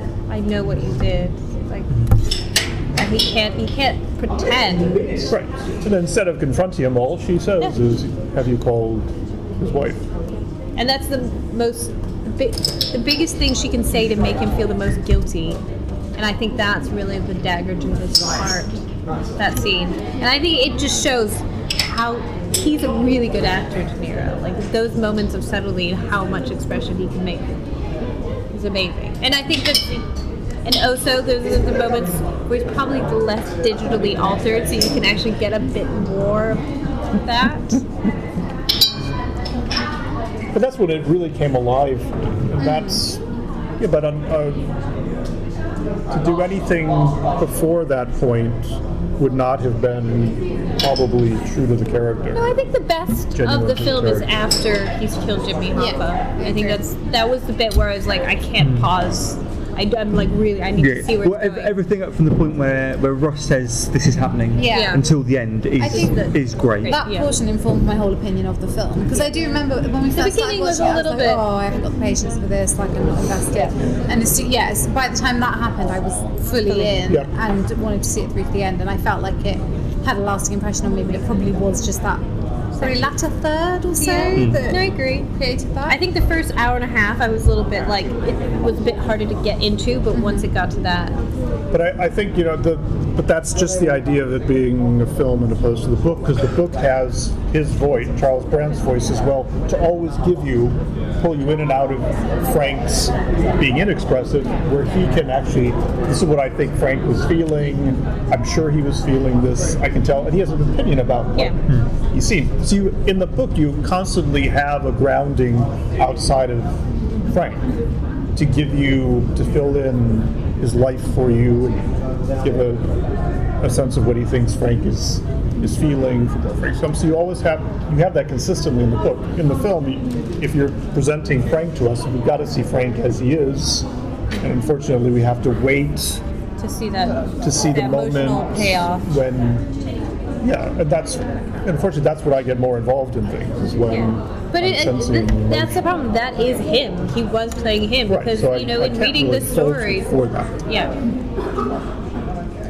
but it, okay did everyone see wolf of wall street No. yeah. I okay don't. well This makes a I change. know. I hate this type of movie normally. as much as that wasn't that was dealing with people who were quite reprehensible Yeah. as well i felt when I watched this, this does not feel like a film made by a man who's nearing 80 years old. It felt so vital and full of life verve all the way through. And, but somehow I was it was interesting because I was connecting to those characters in that film, even though they weren't people that I would necessarily enjoy spending time with them. In a way that I didn't feel the Irishman had that same kind of brio. Yeah. Agree? Yeah. And I'm just I'm just speaking from a cinematic Do you think if you viewpoint saw about how theater, energized I was from seeing that film, and I didn't quite feel energized. If you saw this in But theater, Irishman, do you think you would feel differently? I don't know. I don't know. But there wasn't much for a film that is about such intense, like say, physical experiences. There isn't much energy to it as a story. That it's very much a kind of slow-paced mm-hmm. journey through. So you know, it isn't those you know, sniffing coke off the stripper or whatever it's Wolf of Wall Street. Like, you know, in the parties in the office, it's not that. It's very, it's almost quite dignified. It's very quiet. Yeah, It's very. essentially the, the big difference is um, the mobsters are essentially businessmen doing criminal activities. Well, so it's this kind of Working outside of the system. yeah, yeah. So it's this kind of quite kind of sitting on ceremony, calm, focused thing, punctuated by these pockets of extreme violence. Where Wolf of Wall Street is the kind of people you're embodying and the kind of lifestyle you're talking about is Coke fueled. Yeah. yeah, Is what is, it is. is this kind of verve and like pop and like kind of contrast turned up kind of thing. Whereas this is kind of the opposite. It's that kind of in the shadows kind of candlelit But I, thing. the thing is, I felt in that world that he was creating there, he was much. It was about the details. So that's what made it so fascinating that film. I think all the details were right, and I didn't get, as we were saying here, I didn't get the details. I mm. got the sense of what that world was like, but where were the details? Where were those scenes of of them in that bathhouse and yeah, how I it was think set up? And they got almost a bit lost in the details of the period rather than the details of the story. Yeah, I think that's what I'm thinking too. Yeah. And I'm thinking that if if I was if I had been able to identify, oh, that's New York, that's Chicago, that's Detroit, and not only because I'm an American living there, but I think from popular imagination. I think yeah, you would have been. Where able were rec- those Where were those details in a three and a half hour film? Where were all those details? Mm. That he had time to give us those details, and I'm not sure that that they were I don't know. I mean, I get to the very last. I mean, I think it would be a nice addition, but I also take the argument that America was America. It was the sort of they were you were focusing in on them, and everything else was sort of this blurry background. And the mob was sort of all encompassing, and it didn't really matter where you were. The mob was the mob. The rules were the rules and it should it sh- you shouldn't be it's not gangs of new york it's not about that city and the love of the city because he talks about in the book he's always moving around and he feels restless and he and he's sort of blasé about where he's going He or talks city- about that thing where I stayed in Jimmy's room so no one would ever know I was in Chicago. yeah That kind of stuff. you don't want to know what city you're in necessarily you have to have the alibi that you're kind of moving constantly Yeah. I do have to say though that I looked up Lum's hot dog Oh, stand God! Because it looks so That- cool. Like, when, think when, where was this a little bit of Americana? I never even knew shot Lum's. of Lum, I, I thought was that was a bit of brilliant cinematography when he was shooting the hot dog. I thought that was Yeah. beautiful. That little bit was just because that was a nice like local focal point though. That Yes, very but that's why it really brought it alive to me. I was like, I, I want to research this because where is this place? Because that it was so specific That was good detail from the book to, to pull out, that. though. Yeah, so the that kid's was- like, oh my god, Lum's, Lum's, Lum's. No, Now I want to go back in time want and have try a and. I think that's why I wanted a hot dog. Oh, on yeah. Sunday. I had a hot dog on Sunday, and I, was, I think that's why. Subconsciously. Yeah. It was a vegan hot dog. It was delicious. yeah. Because in the in the book he talks, he, he gives you a real distinction about how the mob operated in Chicago as opposed to how it operated in New York. Yeah, but again, I think that's why if you if you focus it more on the mob and you cut out a bit of the kind of earlier Frank life, you can have him in Chicago for more. You can see the transition to Detroit. You can see him moving around more. But I think you're jumping back and forth so much. If you're doing like title cards on the screen, Chicago, Detroit, just leave them on fucking screen because we're just cutting back and forth. Like, I mean, the pace, like, even though he's driving like hours at a time, the pace, even in the book, of how he moves from city to city is pretty insane. Mm. You know, he talks about going Chicago, Philly, San Francisco, New York, mm. Florida, like within a few days at a time. Like, it's Yeah. kind of fucking mental. Like, he, it's a blur to him. He, I think, you know, Lums is very significant because is it Russell or Jimmy who uh, no, it's Jimmy. Jimmy, Ji- yeah. it's Jimmy. But I don't think the cities, the personality of the cities only are in respect to the person he is with, really, and the importance to them, maybe, and not to him. I don't know if he. He's very specific about the restaurants they go to, and I wanted to see. The, I wanted to see these restaurants. Well, it's them eating the food. It's not. Yes. I don't think it's a facade of the restaurant, but it's the consumption of the food. Like, no, the restaurants are important. Like even in the conclusion of the book, uh, Frank's talking about the specific restaurant in Italy that he's going to for this meeting. The restaurant and who owns it and who's been there before Well, and they what they have- serve. Like that's all important. You have the um, where Joey Gallo gets shot The they're very Clam focused house. on yeah. You see the clam house beforehand and the very Yeah. specific facade. But I think they can only do that because a man was actually murdered there, Yeah. and there's loads of footage of what it looked like Yeah. exactly at that point. So when they Most show the news these- like, yeah. yeah, that looks exactly the same. Most of these places he talks about like this is this now. This doesn't exist anymore. Yeah, yeah. Sort of. You know, it's all his. It's just in his memory. I will say, I will say this. and I know he's doing horrific things. Maybe it's easy to remember that, but Frank's memory is incredible. Oh my Like, God. If someone asked me what I was doing ten years ago, I'd be like, I mean, no if idea, you're But man. our generation is fucked when it comes to memory. Like I honestly think, like the few generations before us will remember things that we will have no context of Also, when he we're was their murdering Like, people. It's harder to forget those Oh moments. yeah, if, Yeah. if I was And it's flying like out that from was someone sharp that's and mate, I'd remember it. I would, that would, I remember that. Yeah. Yeah. I thought that was um, that was interesting. I assume there the context in the movie is that uh, Frank's such a good killer, hitman, whatever you want to call him, but he's getting a lay of his land. Like when he when he's in the when he's in the house and he's looking around and he's checking the Yeah. back door. But like having read the book, it felt very much like that was him remembering all these details in retrospect when he was telling Charles. Like he remembered how small the kind of vestibule was and how close the stairs were, and the fact you could see into the kitchen just around the corner, and that's where the kind of brothers were waiting. Um, I thought it was interesting how much context I had for this house watching the movie. And those details are on par with the book. I think, Hmm. you know, all in all, Martin Scorsese honors the material. You know, it doesn't include as much as we uh, would like and builds that character.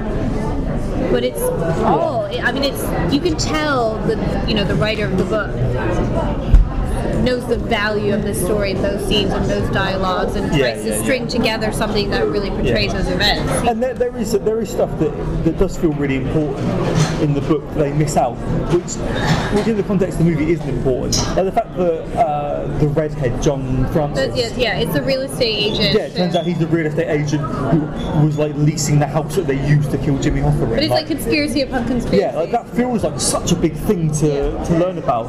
But like in the, in the context of the movie, he, like the redhead is an important character. Like it's there for Frank and it's of note. But like if you mention that in the movie, that's You're like five like- minutes you don't need. Yeah. But I don't know anything about him in the film outside of hmm. like, Yeah, yeah, yeah, yeah. out- outside of that he doesn't come alive to me. Yeah. But I mean, he only really comes alive in the in, in the conclusion. But yeah, exactly. Like extra- something because you've read all the way to the end. I mean, in the the main bit of the book, he he doesn't really have a persona.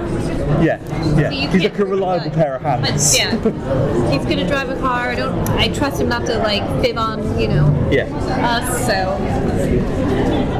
Um, oh, what did you think of the character of Tony Pro? How do you mean in terms of the portrayal in the movie? Yeah. Uh, I thought he did a decent job. He felt the most mobby of, of all the characters. Yeah, he felt of like kind of like, wi- like wise guy, Yeah, yeah. kind of like mobster. Especially in terms of that meeting, like his like shorts Oh and yeah, t-shirt, like open button top. yeah. Um, but like he's like a really pivotal character. Yeah. Um, I don't know if he seems as pivotal in the movie as he really should do, given how how much sway he has in in Russell going against Jimmy. Because you're at that point where it's Jimmy or Tony are, are going to be taken out because they're causing too much friction against one another. It's like I don't But know it's you. not. It's we always forget about Fitz, the sort of louse, who is actually in charge but doesn't actually do anything. Fitzsimmons. Yeah, well, he's, he's not really in charge. He's, he's, he's at the front of the union, Yeah. but Tony Pro's really in charge. Yeah. He's the one kind of pushing, pushing for it, and it's only it's Jimmy holding up. So essentially, Russ has to decide whether Tony and Fitz are gone, and Jimmy comes in, or they kind of stay with their current status quo. And Jimmy's gone, and Jimmy's not listening to. to I say I say reason. What do you What do you think of that scene where it's uh, Jimmy? No, it's Tony Pro, Fitz, Nixon, and on the golf course. Who's the other guy? oh, Do you remember? They're on the golf course and they're like this thing. and, and it's he's like pissed off at them, and you see them golfing together with the powers of it's, the. it's not Tony Salerno as well, is it? The No, other. no, no, it's the- the another like a politician though. I think. It's So- not. It's not Hunt either, is it? Emma Hunt. Do you remember this scene? The golfing scene. Essentially, it's what Jimmy's talking Yeah. about how they're all collecting full-time paychecks to work for the union, but they're all off fucking playing golf with Oh Nixon. yeah, briefly. Yeah, Yeah. it is only like a 30 second scene. It's like Yeah, it cuts them playing golf. You've got a voiceover. That's the whole thing. It's essentially trying to show like they don't give a shit about the actual union anymore. Yeah, They're yeah, just yeah, trying to get money to live this life of luxury. Yeah. And Jimmy wasn't above like claiming more than one full-time paycheck, Yeah. but he was doing a full-time job at least. Yes, at the end of the day. But that, that, that again to me is another example of things just being tossed off in a quick in a quick sequence just to try to give me try to get give me some We remember it. we were paying attention. I was, but I just didn't care because it wasn't presented in any kind of static way, I guess. Except, What Scorsese films do you like? Let me look up his uh, filmography, and I will tell you. Wolf of Wall Street, I really like. Okay.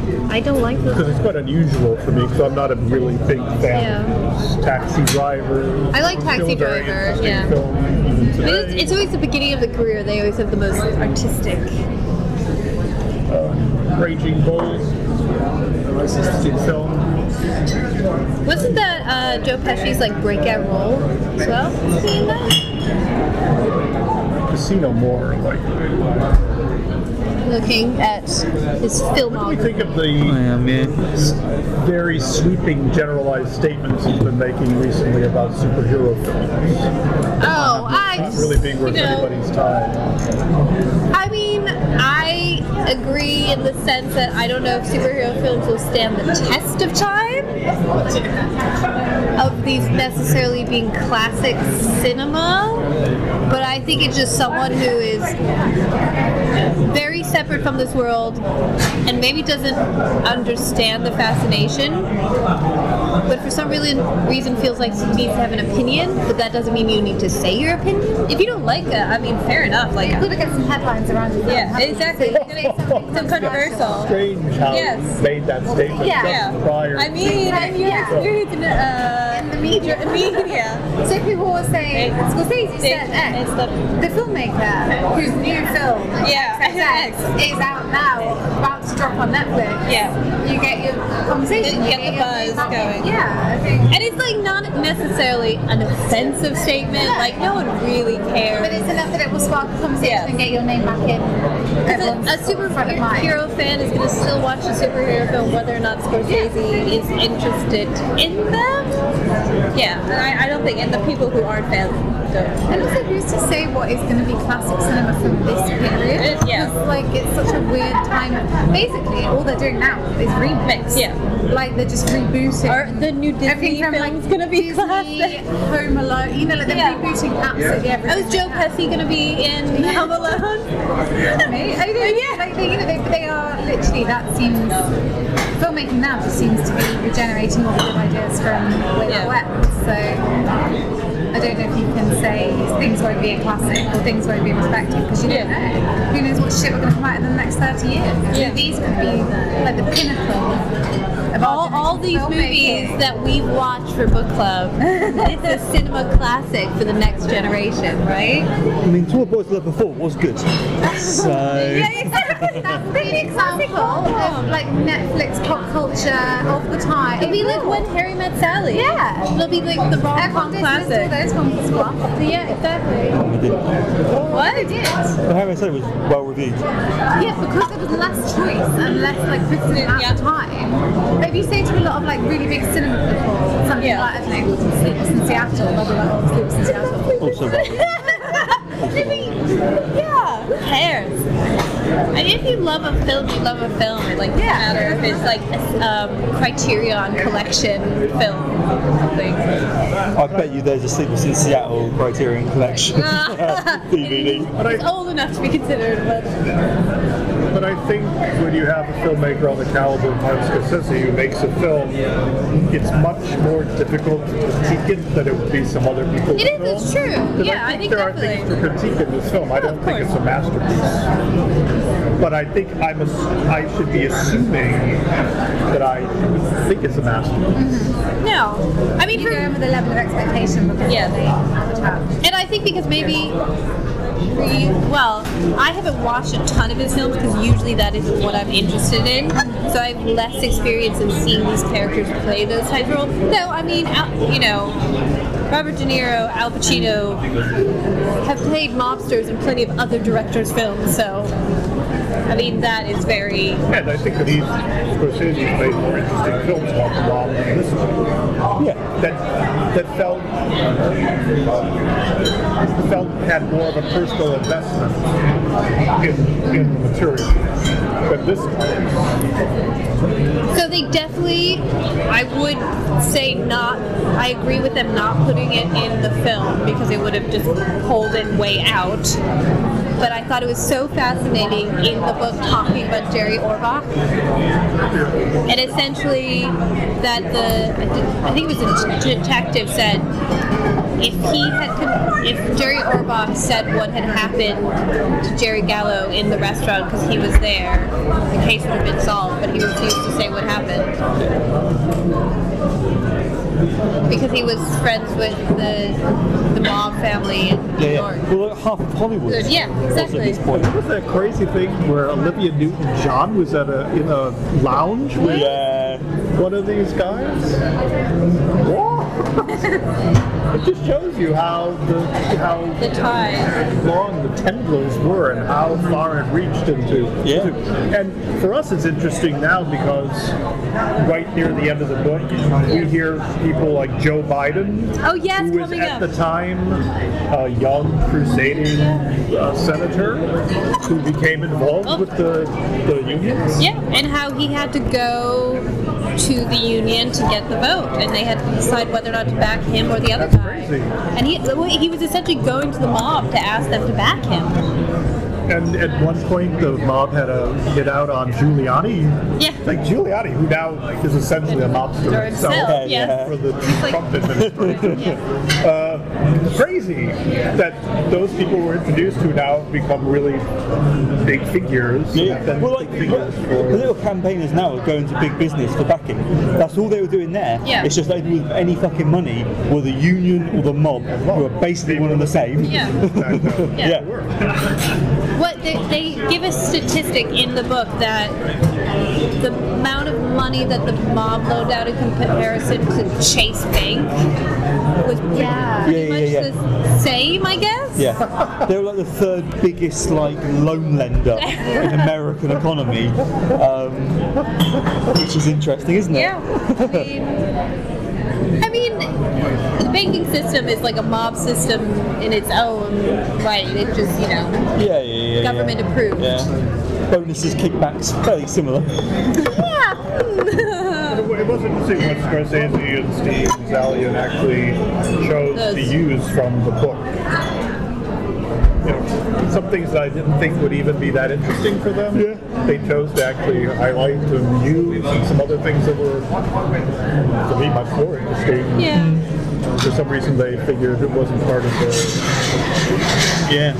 structure. I mean, I can understand. So, like, I can tell that they wanted to focus on the family that the mob made and what that did to Frank, so that his upbringing and his sort of lack lack of family structure, they were less interested in. Though, as a reader, I felt like I got a lot out of that, and there's more payoff in understanding the film because I knew that context. So, when I got to that last scene of him in his room, I think I felt a bigger emotional connection because I, I knew where he came from and what he had to go through, the life he had like decided, those decisions and kind of where it led him. This is, for me, this is an example, probably maybe the first time in this book one, where the reading of the book really enhanced Yeah. Yeah. uh, watching of the film. It really helped. Yeah. Yeah. I liked the film, but I don't know if I would have without it. Yeah. Yeah. because we've done like big historical texts before. Like we did Mary Queen of Scots, but like that movie was so different. I didn't need the context of the book Yeah, to help me I- understand I the mean, movie. Yeah. It actually made you more confused you because like none of this is true. Yeah, yeah, exactly, exactly. Yeah, yeah, God, th- yeah. Thank God that the Martin didn't decide to make up a bunch of shit. That- yeah. I mean, yeah, and I a lot of respect to him for the honesty and truthfulness, and you know, because pretty much most of the stuff we read, the directors are like, "Oh, I don't like this bit of history. I'm going to change it because it suits my needs." Yeah, yeah. Based on the changes made to Mary Queen of Scots, they might as well have had Frank Sheeran fucking killing JFK. It wasn't Oswald. It was actually Frank Sheeran. Yeah. That's, more how interesting. would have seen it. I mean, Oh my that, that is that is how Tarantino would have fucking done it. Why not? Um, what are the other ones? Like Black Klansman as well, which is like extremely artistic version of a bit of history. And Prayer Before Dawn as well. Went a completely different direction. Yeah, Yeah. yeah. Kind of took the core idea source of, uh, material. of like a, a biography and then told like more of a kind of a narrative story with it. Yeah. What are the? Have the What else have we done that's been non-fiction? probably tell you. Yeah, your, so that will your probably reading about it. list. I've got like a Um, Beale Street. Oh, it's Beale Street Photography, which is well, it's like historical fiction. Yeah. Yeah. It's of its time. And that was a relatively accurate. oh um the dirt. The dirt! Oh my god, we Crew. forgot about that. my top reads of the Ah, I always forget. I can't believe we read that book. I have like a series. and uh, uh, Girl Boy Girl as well. oh my god, yes. True. How did we? That we just did that one as well. We've actually done a lot of nonfiction. I mean, I think filmmakers probably really like nonfiction because it's such a structure, and then there's kind of ways to work around it, as well as for a viewer, you have familiar context, so you're kind of going in having some sort of vague awareness a lot of the time. Like Mary Queen of Scots, people have like, like a generalized idea you know, Black Klansman, you have an idea of the KKK and civil rights. Irishman, I think you have a context of maybe the mob, and that's what your basis for this is. And that's what you're going in with. You just think the mob, this is a mob story, and that's all you're gonna, you think you're getting, I think. I would have to say in this case, though, I think I prefer the book. I like, Oh, see, I'm team film, I think. But I do think that the reading of the book enhanced my enjoyment of the film so much that I can't entirely separate the two. yeah, I, I enjoyed I enjoyed the film much more, Yeah. but without the book I wouldn't have enjoyed it half Yeah. as much. They almost need to come as a pair Yeah, for, to for get me, everything out of it. for me they did, yeah. Yeah, I, I really liked the film. I was sort of surprised. Uh, it wasn't perfect. And I really like, I really got into the book, and I really enjoyed both of them. Yeah, like I, I never wasn't enjoying reading the book, but there was just so much book. Yeah. You know what I mean? Like it always felt quite daunting going back to it. Like while I was reading it, I was always engaged and enjoying it and like piecing it all together. Yeah. Um, but in, in a morning on the morning commute going back in it was always like, here we go. Yeah, you gotta, like, you gotta like dive back into Yeah, it. yeah, yeah. Very much I would just say, as an immersion into that world, I I was able to extract much more from Yeah. The book than I did from watching the film. Yeah, yeah, yeah, yeah. And it was, uh, you know, the book works in the sense that it's very matter of fact, and I think the way Frank speaks and explains himself is very. There's no like fifth faff rambling around. It's like this is what Yeah. happened. Yeah, I enjoyed the movie more, but the book taught me things. Yes, Yeah. I understand the union and why it's important. Hey, but mine like the context of like why uh, Crazy Joey had a fight with Russell because of the fucking um, the the, be- the, the Pelly badge he was wearing. Yeah, yes, in the in the movie, America. without that, I've had no Just context. get The- shot off the bat and then Yeah. he's angry. Oh, I was very confused. That shot did not work for me. That shot where they're showing the guy who's leading the Irish American organization who gets shot before. Oh, at the demonstration. At the demonstration, Police are like I was very him. like, who is this? Why do I care about this person? Yeah, the book gives you context Yeah, for it at least. but that, that's not until the end, though. Isn't that in the conclusion? No, that's the thing. Like the, the movie puts things in much Yeah. more kind of like Linear. chronological order, whereas Frank is giving you pieces that you're then putting together in Yeah. kind of order. Yes. There's- I think the thing that bothered me about the film is, okay, I understand that you're dealing with an environment of people who are not self-reflective, and they don't think about things until Yeah. maybe much later on in life. But as a filmmaker, you've got to reflect on it, not just blow through it. All I'm getting, uh, what I was feeling, was a series of scenes from this book that were, this this happened, this happened, this happened. That, like, but as a, as a film author, you've got to give me some reflection, even if the characters aren't giving me the reflection. I'm feeling like I'm just getting a series of scenes that aren't really lasting very long or leaving me with anything, any feeling. Well, think that's the point, though, because at the end he's like, he say, he, doesn't he say to the nurse like, you have no idea how fast life goes. Oh yeah, yeah. And I think for him, when he's recollecting, it is a bunch of scenes going very quickly because the story is meant to be him telling those stories of those moments of his life and Yeah. how quickly he gets to the point of suddenly being in this nursing home. And it's like, what did all of it matter But at then the you could have end? done that in two hours Yeah, no, you could have. You could have. and given me then the same sense of life. And it being good, yeah. If you're not going to give me anything else. Um, but ultimately, I do not think that I will. I'm not haunted by this film. There's nothing, nothing really lingering except some of those very final scenes that have Yeah. Yeah. to do with performance. All No, I think performance. I will always remember that the last half and those moments Mm-hmm. When I in the think about beginning. this Yeah. film, I will think about those. Those moments Yeah. will grip That's who stays with you. my Yeah. imagination. The scene that will stay with me, I, I don't know if this is mentioned in the book, I don't know if this was a true scene or if this was embellished for the, the movie, but when, right at the end, when Frank's being interviewed one last time by the FBI and they're like, just tell us, and he's Oh, like, yeah. speak to my lawyer, and they're like, he's I dead. think, that's, I think that's actually in the beginning, maybe. Of the book, maybe. Maybe Yeah. did I think that was book, in yeah. the beginning where he talks about the FBI coming to him in his elderly age and, Maybe, keep yeah. like visiting. But that was really crushing to me, the fact Yeah. that he's at this point in life where he's so old that his friends are just slipping away without him even knowing it, without it being an impact. It is very poignant that he doesn't get angry out, angry about people who might have ratted somebody out, who On their- were suffering from cancer and in their it's final like stages of their life.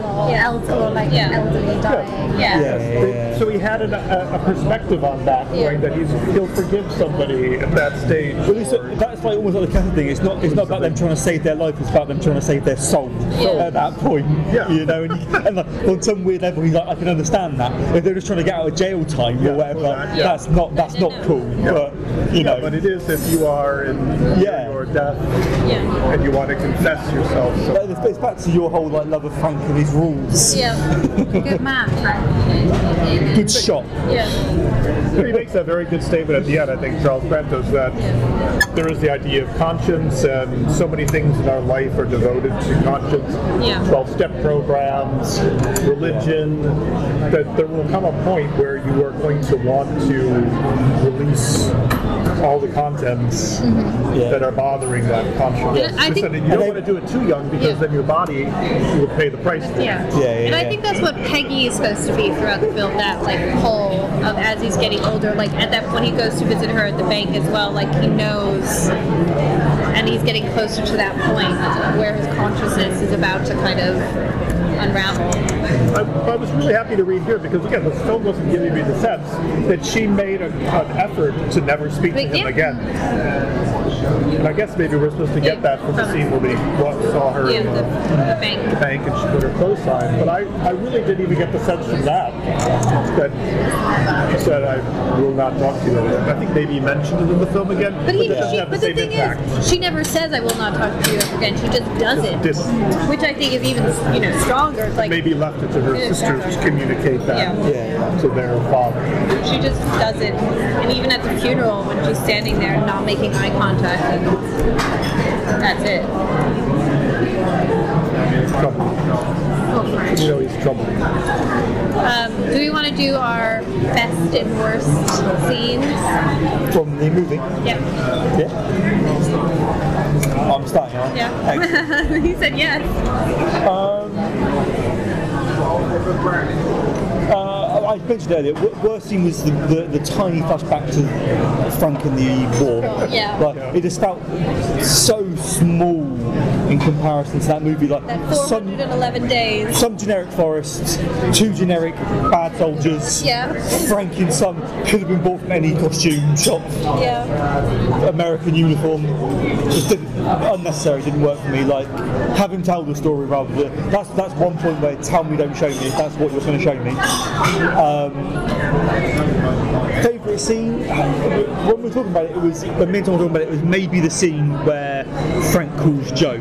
I actually think it's the scene where uh, Frank and Russ are in jail, uh, and uh, Frank is breaking the bread and dunking like a tiny piece. Start again. But yeah, the, the scene when Russ and Frank are in prison together at the end, and Russ is incredibly frail and he looks fragile like a tiny bird, and, and Frank's looking after him.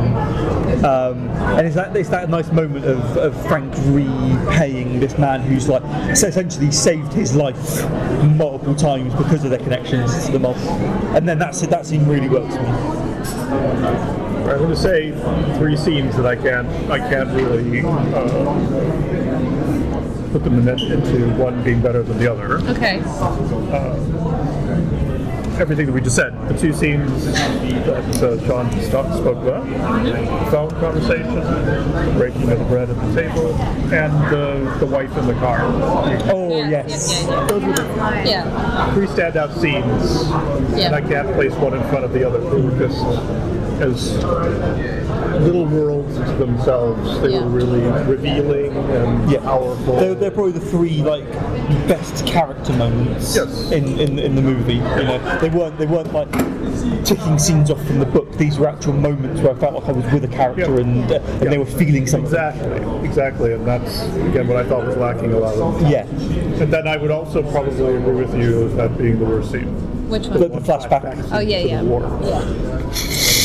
War. You can't have mine Tom's answers. There's three and a half hours worth of film Those to. Yeah, they, standout. I, I would agree with those. I don't have any argument with those. One scene I didn't really like because like, I didn't get this context from the film was just like how like this is like a real throwback to the very beginning, but when Russ really wants to kind of befriend Peggy, Okay. um, when Russ is like really trying to befriend Peggy, and she really Oh. hates him, Yes. and she's really rude to him, and then she makes friends with, like she loves Jimmy, Yeah. and, like all that stuff. I just didn't really need. Like I, I know that Peggy is meant to, you know, interpret that she's more astute and she is more involved than her sisters.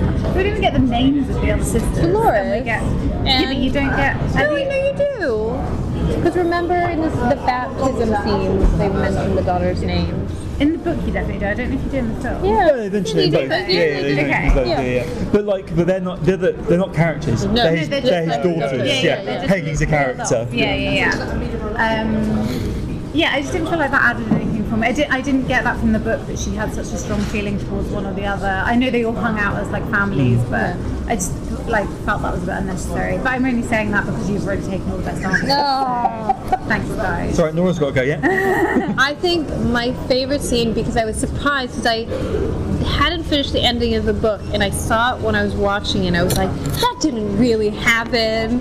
Um, was part of the scene where we're breaking bread in prison, but when they're outside and you see the lineup of all the old mobsters, Yeah. and they're playing bocce ball, I was like, they didn't all end up in prison together, and they did. And reading the book, I was like, thank God that this has actually Very happened. few places for these people to go. Yeah. They all wind up. And I thought that was so.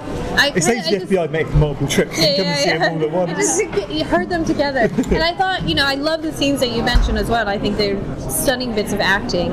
I think the other scene I would have mentioned was when Peggy's watching him and he's eating the cereal, and he's kind of hunched over and she's looking at him and mm. being like, "I know."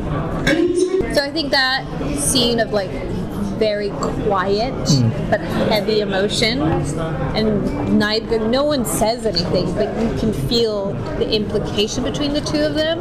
So I think those moments of acting I thought were really beautifully done.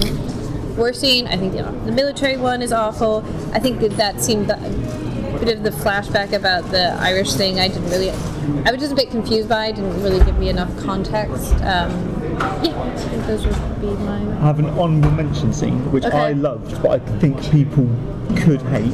Yeah. Um, There's so many. when they, it's the scene towards the end when they've picked up Jimmy and they're driving to the house, um, and you are kind of aware of what's coming, but they have like a two-minute conversation about what fish Chuck. Oh, that's, Chuck that's, Ford. and Yeah. that's an actual. It's line but it for went on much line. longer and. the Um, But I quite like the fact that it's this forced normality Yeah. because they're trying to make Jimmy feel more at ease. Yeah. And if they just sat there in silence, it would be so awkward. that's What was awkward. interesting is that suddenly to me started feeling like a Tarantino or a Coen brother. Yeah, Yeah. yeah. I, I think that's why people could hate it because it felt really disjointed in comparison Yeah. to the rest of the movie. It felt like and I thought the scene when they cut to uh, Sally Bugs garrotting the guy felt like a Tarantino bit. When the when the driver like with the shades on turned the music back up. Oh, like both yeah. those scenes felt really Tarantino-y. that's true. Um, Oh no, both Tarantino feel like Scorsese? He's stealing from him. But that, but that more than kind of humor to remind Yeah. me of Coen's brother. Yeah, yeah, yeah, yeah, yeah, yeah. very much so. Um, the way it was- really think what you could hate because they did a bit jarring in comparison to the rest of the film, but I did quite like both of those scenes, but like kind of in isolation. I think that's it, guys. All right. I mean, we just spent two hours talking about this Yeah. film, almost as long as the film. So. Yeah, really. Till I mean, we're about 50% off being as long as the film, mate. We need another 90 minutes. Yeah, we can do. Okay, that's it.